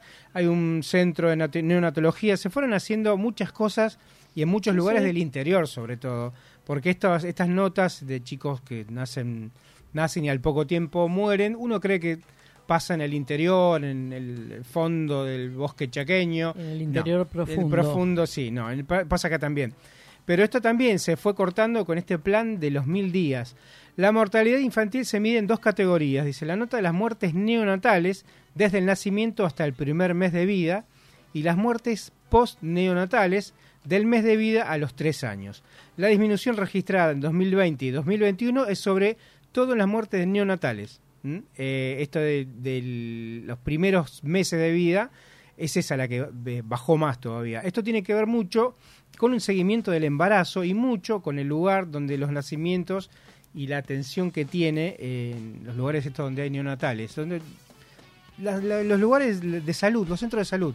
Sí, sí. Eh, faltan, parecía que no, pero faltaban un montón de cosas. Había lugares para parir que no, tan- no estaban en condiciones.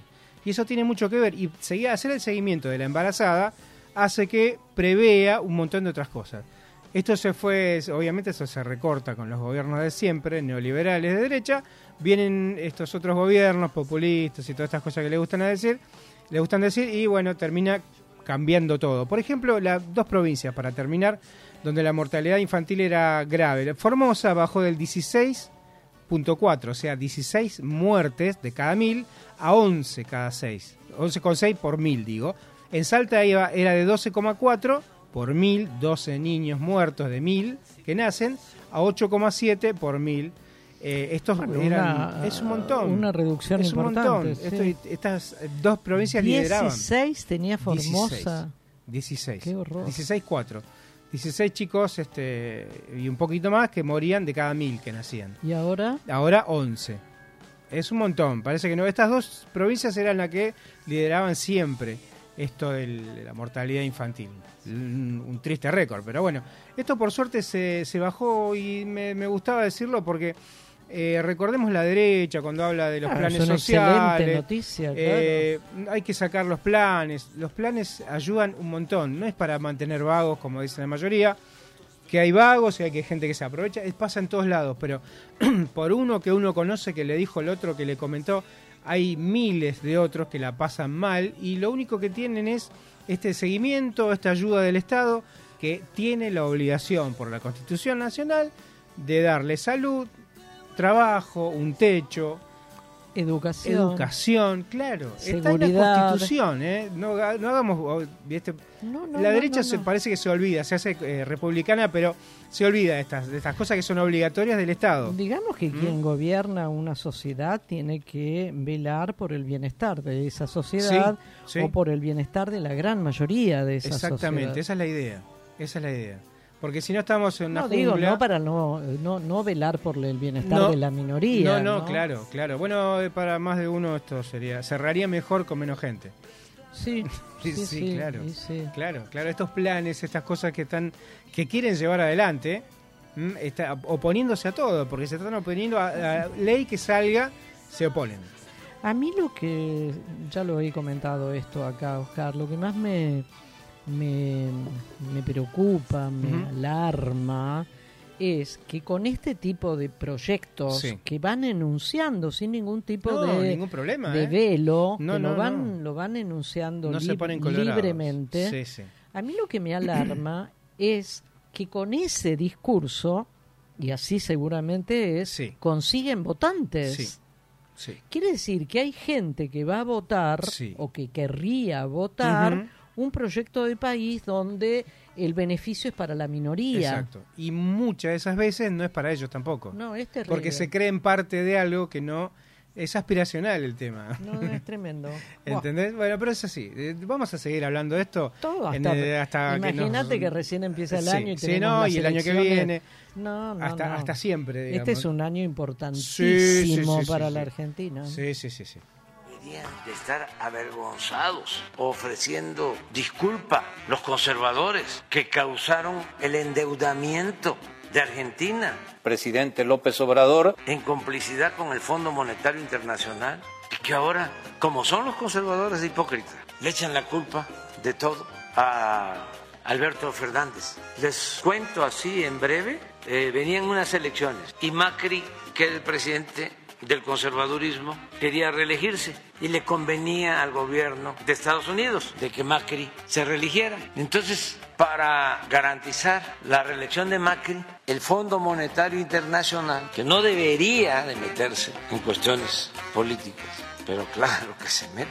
Empezó a darle dinero al gobierno de Argentina, más allá de la capacidad de pago. Entonces pierde Macri porque ni con todo ese dinero ganó y dejan a Argentina completamente endeudada. Y en vez de ayudar a una renegociación de la deuda para sacar adelante a Argentina, se voltean y dejan solo al gobierno. Va pasando el tiempo, se va agravando la situación por esa enorme deuda y desde luego pues hay inflación, hay devaluación y todo es por culpa ahora de Alberto. Y esos mismos que endeudaron a Argentina, que empobrecieron al pueblo de Argentina, ahora son los paladines de la libertad y de la democracia. Y esos son los que pues, ahora quieren regresar por sus fueros. Bien, muy claro, López Obrador, el presidente Sí, sí. de México. Muy clarito. Que Acuerdo, acuerdo con él. Concuerdo completamente. Es así. Es tan, tan así que eh, los portales de siempre, los medios de siempre, este, lo que hace López Obrador es horrible. Es un populista.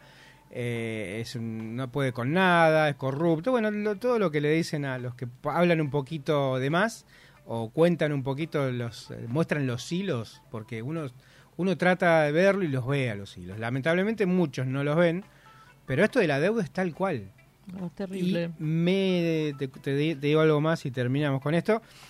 Eh, me, me hace ruido esto cuando dicen que Argentina eh, sobre, no sobre, eh, sobre cumplió las metas del Fondo Monetario. Ah, Me hace mucho ruido. sí. Eh, Yo- Porque es un tema que no me gusta tratar- tratarlo, pero lo quiero decir.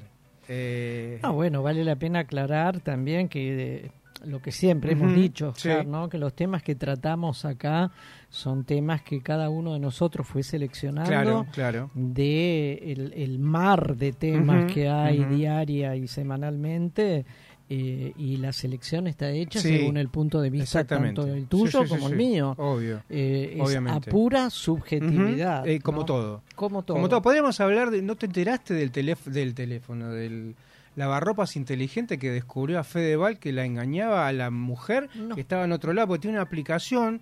Claro, te cuento, tiene una aplicación en el celular que dice a qué hora se prende. Es cierto esto, ¿no viste los programas de Chimento? No. Y resulta que veía ella, veía que estaba en otro lado, que el tipo prendía, Fedeval prendía el. el el, el coso a las 3 de la mañana para lavar la ropa. ¿Qué hacía a las 3 de la mañana? Claro, tenía otra mina ahí No, y lavaba la sábana. un ¡Eh! no, ¿Sabes qué? no, En y- todos lados lo vi, ¿eh? Eh, Sí. Casi lo traigo al tema, pero no, me- no sabía quién era Fedeval. ni, la, ni la que estaba con él, ni nada. nada. Bueno, siempre el gobierno de la ciudad, este gobierno que hace 15 años ininterrumpidamente que Sí. está Sí. el signo político, mejor Sí. dicho, siempre nos, tra- nos trae tema. Vos antes hablaste también de esto de las 60 manzanas verdes, ¿no? Que no son las de la fruta, No, en realidad. Eh, a mí me gustan más las verdes que las rojas. Ah, no, a mí no. realidad, No, ¿no? Ahí no. Ahí no hay trato. ahí. Bueno, eh, pero bueno, el gobierno de, de la ciudad de Buenos Aires, de la ciudad autónoma, siempre nos trae, Sí. Nos deja, nos deja temas como para traerlos aquí a nuestra mesa de trabajo y uno de ellos es lo que pasó en el año 2020, Ajá. aquel año tremendo que Sí. vivimos Sí.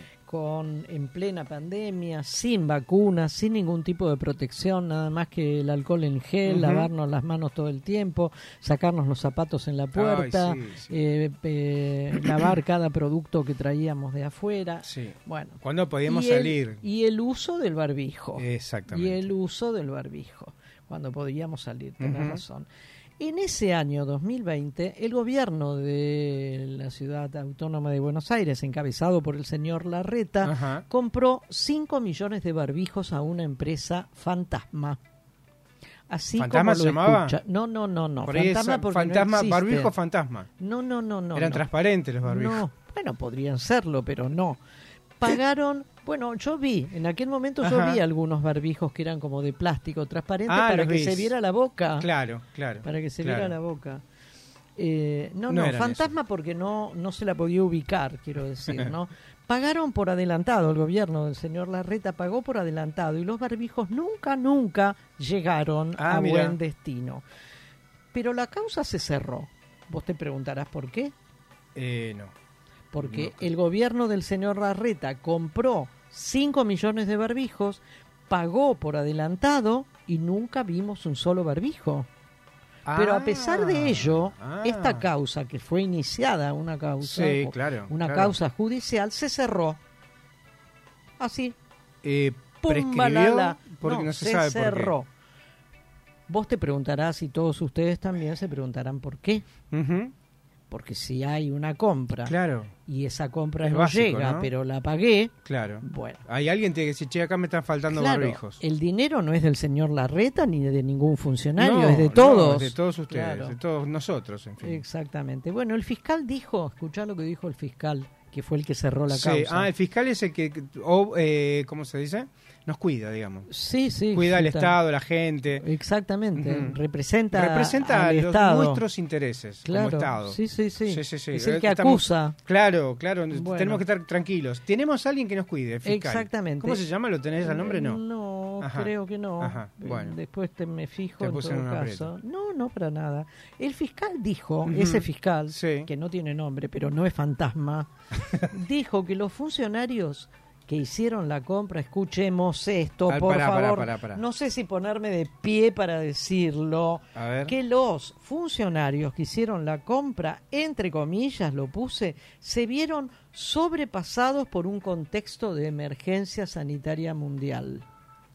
Ah, Al, mira vos. al haberse visto sobrepasados por Sí. este contexto, que es innegable que era un contexto peliagudo, ¿no? Claro, sí, Eh, bueno, Recién empezaba sí. la pandemia y no había nada, nada más que los barbijos para cuidarnos y los alcohol, alcohol en gel.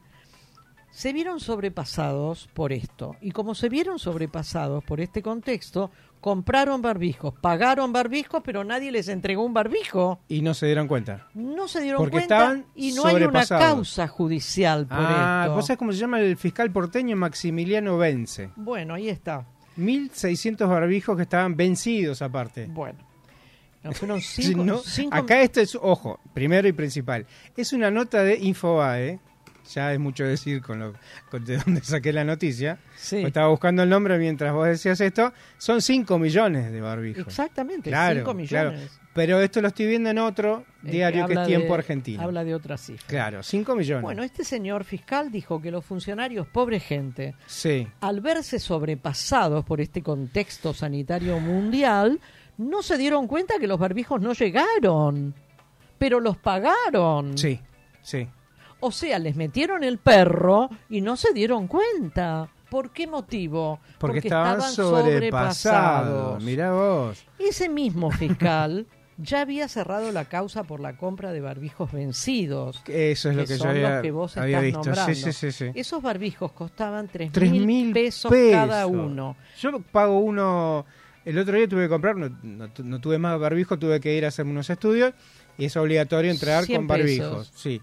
No, 200 pesos. Ah. y uno descartable. En el, eso- chino, en el chino de la vuelta venden por 100 pesos. No, no, 3.000 cada uno, pero ¿cuántos estamos hablando de esto? Del año 20. Bueno, o sea que hoy pueden estar en los 9.000 más o menos. No, sí, no sé. ¿No serán esas máscaras que es tipo escafandras? No, ¿no?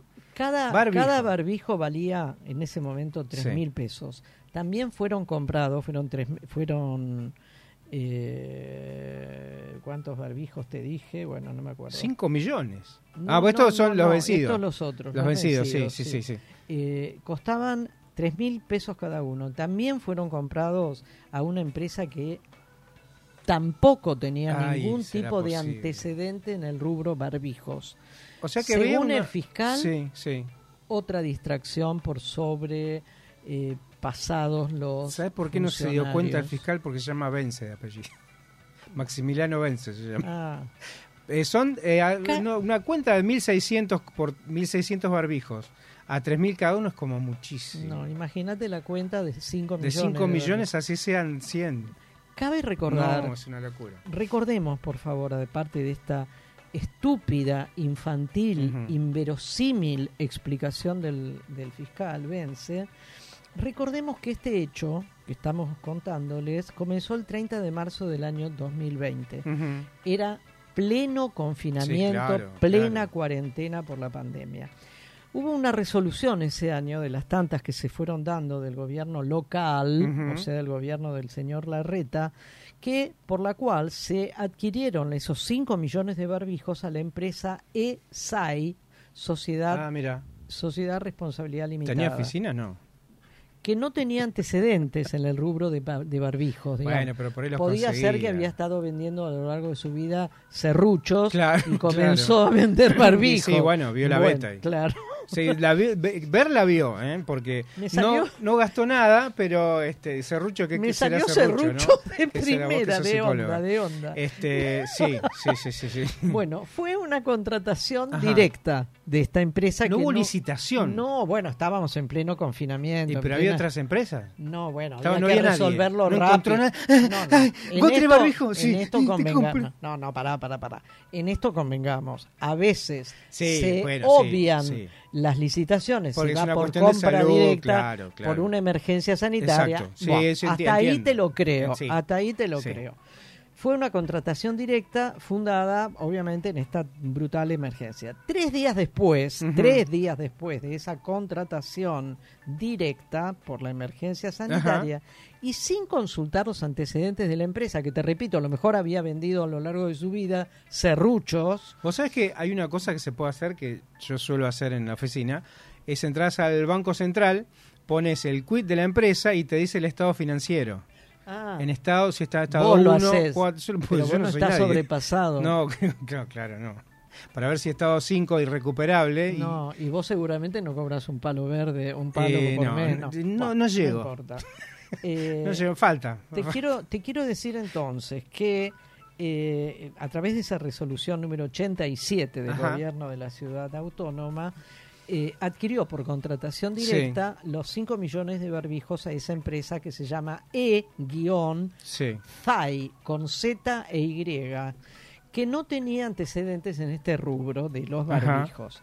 Un chiste mío es que quizás vendía antes serrucho, pero va de mí, eso es una pavada. Claro. Fue una contratación directa, te repito, y les repito a todos, y es entendible, por la emergencia sanitaria que vivía el país y el mundo entero.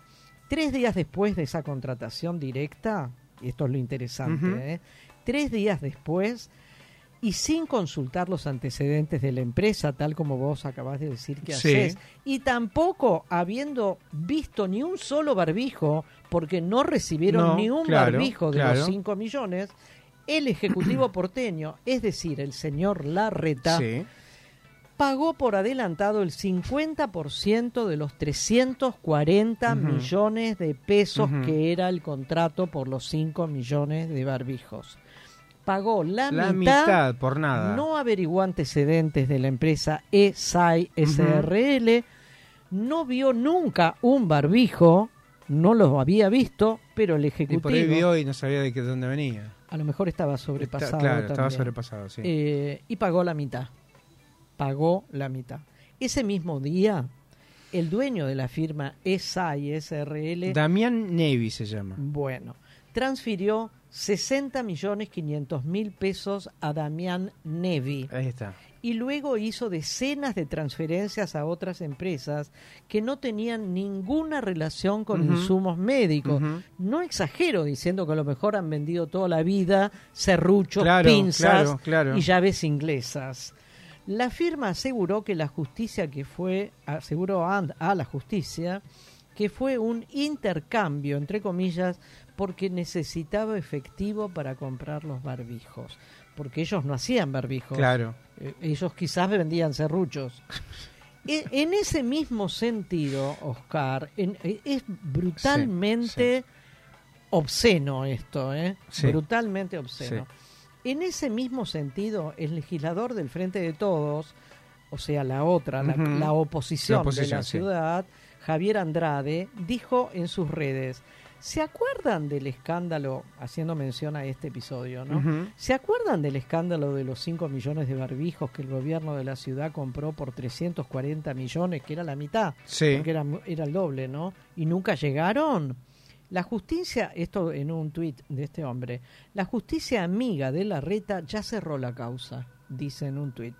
El gobierno de la ciudad de Buenos Aires pagó por adelantado el 50%, por ciento, pero solo recuperó la mitad. Se perdieron 82 millones Uy, uy. total normalidad, Sí, sí, sí, dice el diputado Javier Andrade. A las críticas, que fueron muchas, pero ya está todo cerrado y olvidado, Sí, sí. a las críticas se sumó el diputado porteño también, Juan Manuel Valdés, que recordó que en el año 20 presentamos un proyecto, los del Frente de Todos, ¿no? Sí. Presentamos un proyecto para brindarle más transparencia a la ley de compras de la Claro, ciudad Claro. y que ningún familiar de los funcionarios pueda ser proveedor del Estado. Te pregunto, y les pregunto a todos, ¿el PRO trató este proyecto? Seguramente no, porque No. tiene mayoría, No. entonces no le deja entrar. No. Mira, te- leyendo otras cosas mientras hablas. Encontré una nota en Clarín. el informe oficial de la Ciudad de Buenos Aires indicó que el mandatario porteño aceptó la renuncia de Nicolás Montovio, subsecretario de Administración del Sistema de Salud, y de Gonzalo Robredo, presidente del ente de turismo del gobierno de la ciudad. Ellos presentaron su renuncia porque por el lío este de los barbijos. ¿Qué tenía que ver el hombre del turismo? Eh, por a lo mejor estaba y por otro lado encontré este el dueño de esta empresa eh, dice desde el comienzo me dijeron que era para venderles barbijo a la provincia de Salta No, bueno, cualquier bueno es más el- este hombre dice que no tiene nada que ver sin embargo este, encon- encontraron valijas con dinero en la casa Ahora- él dice nunca tuve contacto con funcionarios de la ciudad pero tenías valijas en la casa Yo les pregunto a cada ¿no? uno de ustedes que están del otro lado, ¿ustedes estaban muy al tanto de todo esto? Nadie, no, no, no. Yo no. No, no, no. Yo no. No, y en el Eh, medio, vos te acordás de esto, ¿no? Eh, es la, la pandemia más larga de la historia, el confinamiento, estamos presos, presos en nuestra casa. Y ahí, en esa movida, lo que hacía la reta era jugar más fuerte, ir corriendo el límite. Cuando no había clases presenciales, él ponía clases presenciales. De hecho, eh, ponía... Bueno, de eso sí nos enterábamos del gobierno de la Sí, ciudad. pero- Ahora, de esta obscenidad que estamos recordando hoy, no. No, no, no, no. Bueno, volvamos al tema de que este un diputado porteño del Frente de Todos pro- presentó, o el Frente de Todos, presentó ese proyecto para brindar más transferencia a todas las contrataciones que, hacía la, sí. que hace la ciudad y además para evitar que cualquier familiar de los funcionarios pudiera ser proveedor del Estado. Eh, sí. Eh, el PRO no trató esto, No. no, se trató. Y No. ahora te cuento la última obscenidad al ra- a raíz de lo mismo. Una empresa que se llama del señor Ignacio Sáenz Valiente, Sí, conocidísimo. empresario que comparte inversiones con Héctor. Héctor Mañeto También, claro. Y con la hermana del jefe de gobierno, Ajá. con la hermana del señor Ajá. Larreta. Sí.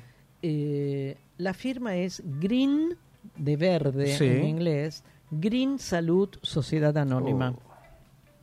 esta es la firma Uh, de la cual quiero sí. comentar. Sí. Fue contratada por el gobierno. Te Mm. repito que... La hermana dijiste, ¿no? perte- cla- Ajá, sí. ah, sí. Sí, no me acordaba, Quedó sí. claro que estaba la hermana. ¿La hermana de la reta dijiste? Sí, Ah. y además eh, comparte Sáenz Valiente inversiones con Mañeto, Mañeto, y dijiste con la hermana Ajá, de, de Larreta. el señor Sí, porque me tengo memoria a corto bueno, plazo. esta firma en cuestión fue contratada por el gobierno de la ciudad para proveer unos 15.000 barbijos de uso quirúrgico. Ajá. Otro rubro Sí, otro de barbijos. rubro. O sea, estábamos comprando barbijos Barbijos, a sí. rolete Claro, comprábamos. claro, pero estos ¿no? son de los buenos. 15.000 digamos. barbijos de uso quirúrgico Ajá. a unos 45 millones de pesos. Esta sociedad, Green Salud Sociedad Sí. Anónima, que no produjo barbijos, no quiero decir otra vez No, serruchos. lo digo yo, entonces no produjo los palas. barbijos, sino Sí. que intermedió con la fábrica productora de barbijos. Ah, era un. Claro. Tuvo Green Salud, Sí, tuvo un rápido ascenso como proveedora del Estado. claro. Son muchos La firma, la firma inició sus actividades, Green Salud, Sociedad Anónima, Eh, larga trayectoria. en febrero del 2020, o sea, Ah, un mirá. mes antes de la pandemia. No era tan larga la y trayectoria. dos meses después obtuvo, Oh. dos meses después, obtuvo esta millonaria bien, ¿eh? licitación Qué carrera. por 45 millones de pesos. Qué carrera. Eh, Eso no lo la escuché sociedad- nunca, mira. Nunca Dos eso. años de no, No, no, antigüedad. no, lo de- la nota esta que me estás diciendo, Ah. no la leí nunca. Bueno, En acá- ningún lado. Bueno, por suerte, mirá, ¿Viste? tenemos una primicia. Perfecto, digamos. no, no, no, no sabía Esta eso. sociedad, Green Mm. Salud, Sociedad Anónima, nunca produjo barbijos, sino que intermedió, te repito, con quienes los fabricaban, tuvo un ascenso así exponencial y en dos meses se convirtió en la que obtuvo la licitación o la contratación de 45 millones de pesos para la compra de los barbijos quirúrgicos. La compañía contratada, Green Mm, salud. eh, Salud, Sí. Sociedad Anónima, tiene Sí. como director al propio Sáenz Valiente, al propio, que es abogado del Grupo Clarín Claro, claro. y socio de sus principales accionistas en numerosas cuentas Igual es tendencioso, que tienen tuyo. en el Es extranjero. media hermana, no es la hermana. Sí, ya ahora yo iba a decirlo eso. Su nombre también figura en la sociedad Midas Hotel Management, Ajá. sociedad anónima, Ajá. lugar donde comparte, ¿sabes valiente? Comparte directorio con, y acá viene, Jimena Ballarino Alfaro Díaz Alberdi. Te lo Qué nombre, repito. ¿eh? Qué cheto.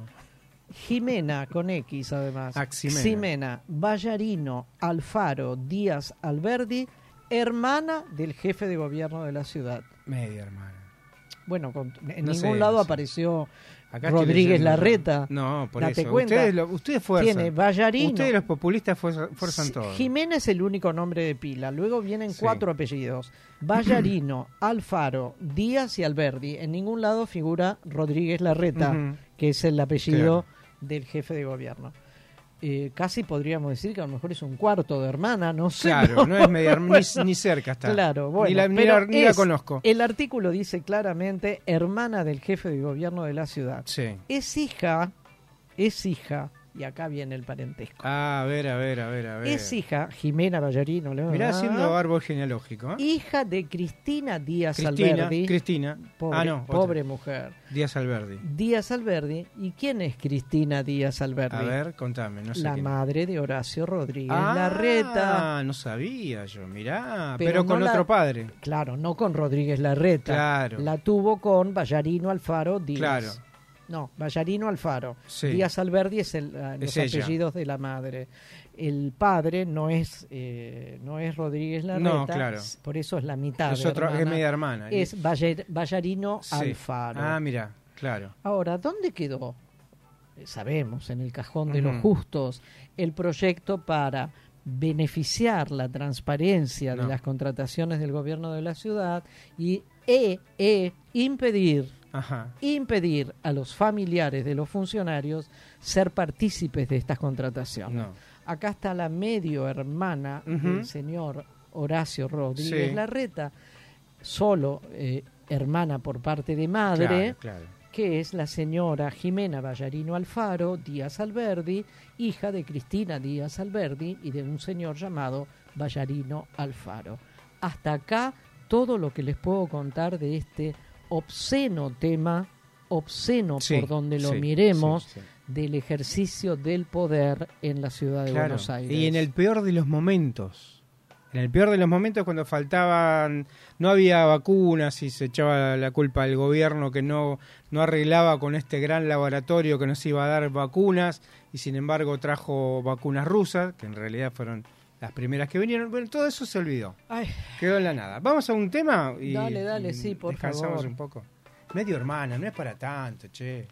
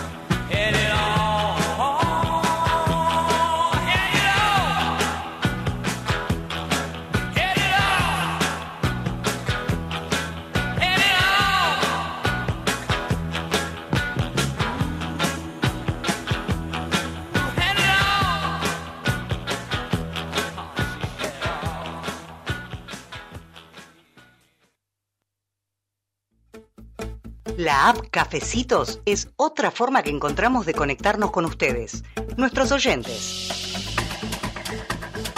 Si nos invitan con uno o más cafecitos virtuales, nos están ayudando a sostener nuestro programa de radio Más Vale Magazine. Como novedad, les proponemos una publicidad a cambio de cinco cafecitos. Sería una mención por hora de tu producto o servicio.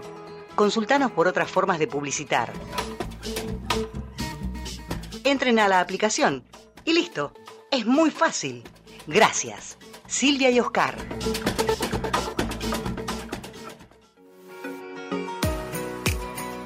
Limindar Sociedad Anónima. Es una empresa argentina que opera desde 1982, dedicada a la fabricación y comercialización de lubricantes especiales y productos químicos para industrias y elabora para terceros productos químicos para el mantenimiento de piscinas, desarrollo de nuevos productos de acuerdo a las especificaciones del cliente, sustitución de importaciones, asistencia técnica pre y postventa. Limindar Sociedad Anónima. Planta industrial y laboratorio, Camino General Belgrano 2041, esquina Bonorino, Lanús Este, Buenos Aires. Para más información ingresar en www.limindar.com.ar.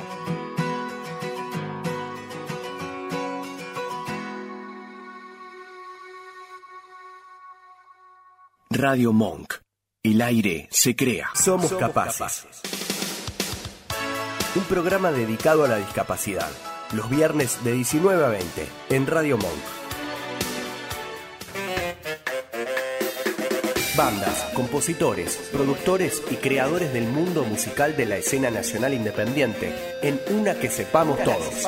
El contenido musical y las entrevistas se combinan con el tratamiento más original y entretenido de las temáticas que proponen sus conductores. Los miércoles de 20 a 21 en Radio Monk. Vino el Finde es el primer magazine federal del mundo del vino, de alcance regional y dirigido a todos los actores de la industria enogastronómica. Los sábados de 11 a 13 en Radio Monk. Dulce Beso es una yerba misionera elaborada con palo. Un mate ecológico con más de dos años de estacionamiento natural y un inconfundible sabor ahumado. Dulce Beso, es riquísima. Es misionera. Pedidos por mensaje privado en Facebook, arroba yerba dulce beso, o por mail a yerbadulcebeso arroba gmail.com. Radiofonía es un programa dedicado al psicoanálisis y la cultura. Los martes, de 16 a 17, nos damos una cita para conversar con nuestros invitados sobre clínica actual, conceptos fundamentales, presentación de libros y más. Escuchanos en www.radiomonk.com.ar o descargate nuestra app, disponible en Play Store como Radio Monk.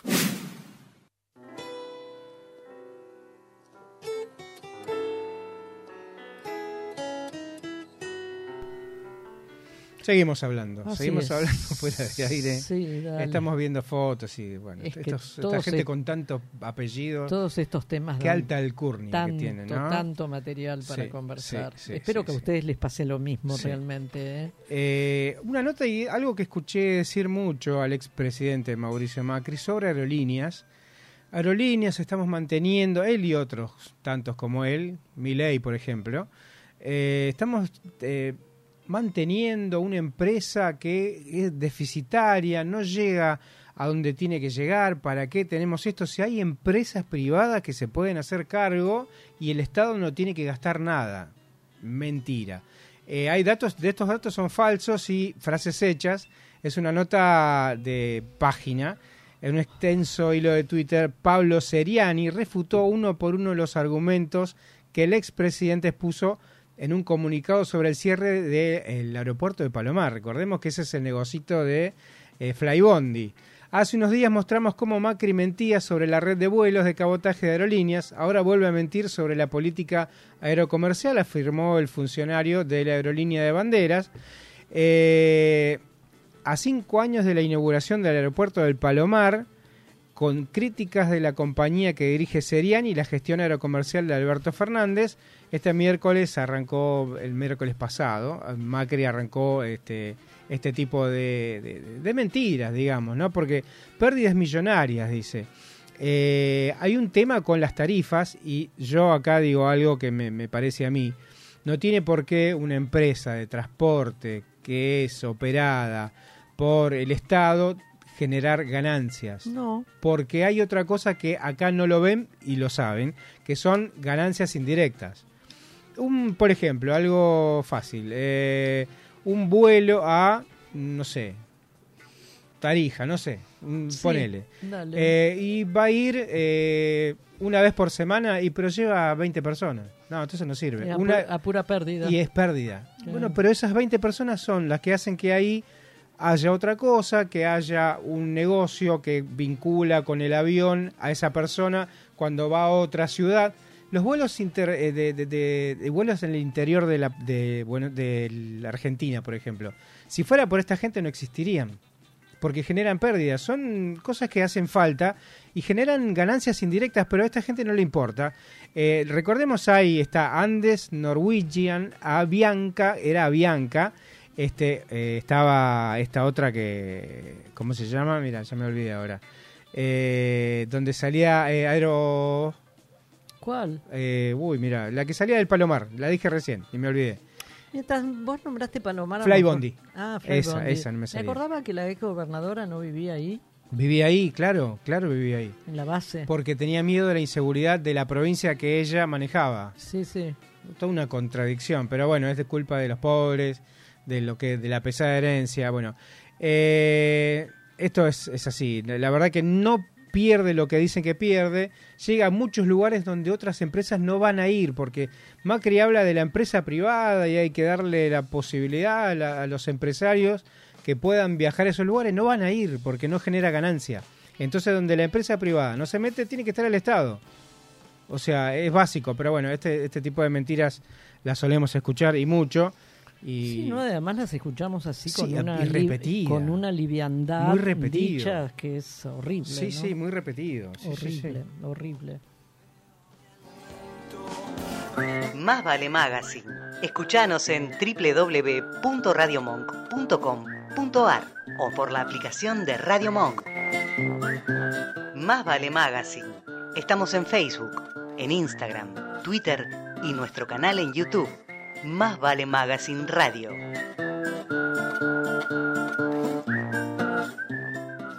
Los elefantes saben descansar. Bueno, una, una noticia a mi juicio por lo menos más que interesante y voy a ver si puedo, si puedo concurrir. Hay una fiesta de teatro en el Centro Cultural de la Memoria Haroldo Ajá, Conti. sí. Allí en, la, en el predio de La ex ESMA. de la ex escuela Enorme ese lugar, sí, lo conozco, enorme. sí, yo también he ido varias veces en realidad porque además de todo me queda súper cerca. Claro, a vos te queda cerca, sí, sí, sí, claro, me claro. queda además del gusto digamos por ir y del del acuerdo en cuanto a, a- a la ideología también eh, me queda muy muy cerca Sí. francamente. Esto está Sí. en Núñez sobre la avenida eh, Libertador 8151 en el barrio de Núñez. Eh, bueno, la fiesta, esta fiesta de teatro es durante todos los viernes, sábados y domingos de este mes de febrero. Sí. Eh, que durante ellos podemos ir a ver y disfrutar de 12 obras de 12 teatro. obras. 12. Pero no solamente el número, sino viernes, sábados y domingos, un paseo, Sí. porque además de, mm, de ver esto, de ver la obra en cuestión, para toda la programación los invito a que entren, Entren. dentro de la página sí, sí, sí. del Centro Cultural eh, de la Memoria de, llamado Haroldo Conti, porque si no era mucho, mucho para poner. Sí, claro, ahora lo posteamos. Eh, además se puede recorrer el lugar, ¿no? También. Sí, claro, es enorme. Bueno, son 12 obras de teatro con, y este es el otro temazo, Ujú. con entrada libre, gratuita y totalmente federal la selección de las obras. Sí, sí. Está organizado esto por el Instituto Nacional del Teatro y todos los eventos van a tener lugar en ese predio de la ex ESMA, que les repito la dirección por si alguno no la conoce o no ha ido nunca. Es en la Avenida Libertador 8151, a dos o tres o cuatro cuadras antes de que termine la ciudad de Buenos Aires eh, y esté Claro, la provincia. Sí, la sí, provincia. ¿sí? Eh, durante todos estos viernes, sábados y domingos de febrero se van a presentar distintas obras de teatro que además fueron o son de mm, elegidas con un criterio federal. ¿no? Participaron en la inauguración de esto la directora nacional del Centro Cultural de la Memoria, Haroldo Conti, que se llama Lora, Lola Bertet, que es una actriz, conocida, claro. junto al titular de la Secretaría de Derechos Humanos de la Nación, Horacio Pietra. Galicorti, y Tristan Bauer, que sabemos también todos que está a cargo de él el Ministerio de Cultura Sí, de sí. la Nación. También participaron en la inauguración de este evento las autoridades del Instituto Nacional del Teatro, estuvo el director ejecutivo Gustavo Guano. Julieta Alfonso, que es la representante de la Ciudad Autónoma de Buenos Aires, del Instituto y secretario de Gestión Cultural Federico Prieto. Todos estos funcionarios estuvieron el otro fin de semana, ¿no? Sí, Hoy es sí, 9, sí, o sí, sea sí. que el otro viernes comenzó este esto. El viernes pasado, dicen, eh, realizamos la apertura de esta fiesta del Teatro Cava, celebró así la directora nacional, que es Lola Bertet, eh, en un diálogo con, eh, todo esto lo obtuve del diario a través de la web de Tiempo Argentino, ajá. siguió relatando que la misma, esta fiesta, se va a desarrollar durante todo febrero. La verdad fue muy emocionante porque es el segundo año consecutivo que el Centro Cultural de la Memoria, Haroldo Conti, es sede central y única de toda esta hermosa fiesta. Se trata de un evento que reúne 12 obras que fueron seleccionadas por un jurado de excelencia. Esto sigue diciendo Lola Bertet, que además de ser la directora de este instituto, como actriz a mí siempre me gustó. Sí, claro que sí. Y mucho. Sí, claro que sí. Eh, Así que bueno, estamos ahí invitados para Sí, todos sí, los estoy que- viendo la programación, lo que pasó, por lo menos hasta títeres ahí. Ah, Sí, sí, sí, sí, sí. No, no. Esto pasó la semana pasada. Esto Claro, fue el viernes, sábado y domingo Viernes pasado. 3, sábado 4, domingo 5 también. Títere por eso mañana y otra vez. Y mañana, también, ¿Y viernes en 10. ¿Qué horario es? Viernes 10 a las 20 horas. Ah. Manuelita, todo lo que me pasó a mí y todo lo que le pasó a todo el mundo. Ah. De Alejo Suyeiro. Que no es eso, no es este títeres, ¿eh? Después ya está el sábado 11, que está El silencio de la carne, de Jorge Terfs. El domingo 12 de febrero, Mensaje equivocado, de Laura Belluto y Carolina Sturla. Y después ya nos vamos al otro viernes, que lo podemos decir el jueves que viene. No, no, eso ¿eh? seguro, sí. Eh, les recuerdo que está todo, o sea que es a las 20. A las 20, sí, sí, sí. Ya Eh, lo puse en la página también. Eh, todos los redes. viernes, sábados y domingos Sí. del Sí. mes de febrero que estamos viviendo con entrada libre, gratuita y una selección de obras totalmente federal. Sí, así Y es. Ya que nos quedan unos minutitos, Dale. Oscar, Sí. pero de todos modos yo lo querría eh, desarrollar con un poco más de tiempo, Ajá. pero me sorprendió tanto y me alarmó tanto esta noticia que por lo menos nombrarlo a este joven agente de la Sí. policía de la ciudad de Buenos Aires, que se llama, Ar- es de familia de origen armenio, Ajá. vinieron de Armenia, vino con su familia, Arshak Karanian, que desapareció. Desapareció. Una palabra que otra vez resuena en plena democracia. Qué raro, Oscar, ¿no? Qué raro. Desapareció en febrero, por eso lo traigo hoy, en febrero del año 2019, hace cuatro años. Y todavía nada. Nada, no se sabe nada, nada de la nada. Se desempeñaba como policía de la ciudad cuando fue visto por última vez Sí. Eh, aquel día 24 de febrero en la avenida Rivadavia. Esto fue lo último que eh, No se supo lo vio, nada. se lo vio por una Ajá. de las tantas cámaras, Cámaras, que sí. hay en los edificios o en las esquinas Sí, de la ciudad. sí, sí. Su paradero sigue siendo hoy todavía, a cuatro años, un misterio. Qué raro, ¿no? Habiendo tantas cámaras y, Y recuerdo siendo siempre miembro sí, de miembro- la bueno, policía de la ciudad de Buenos Aires. Exactamente. Tantas cámaras se resolvieron un montón de cosas.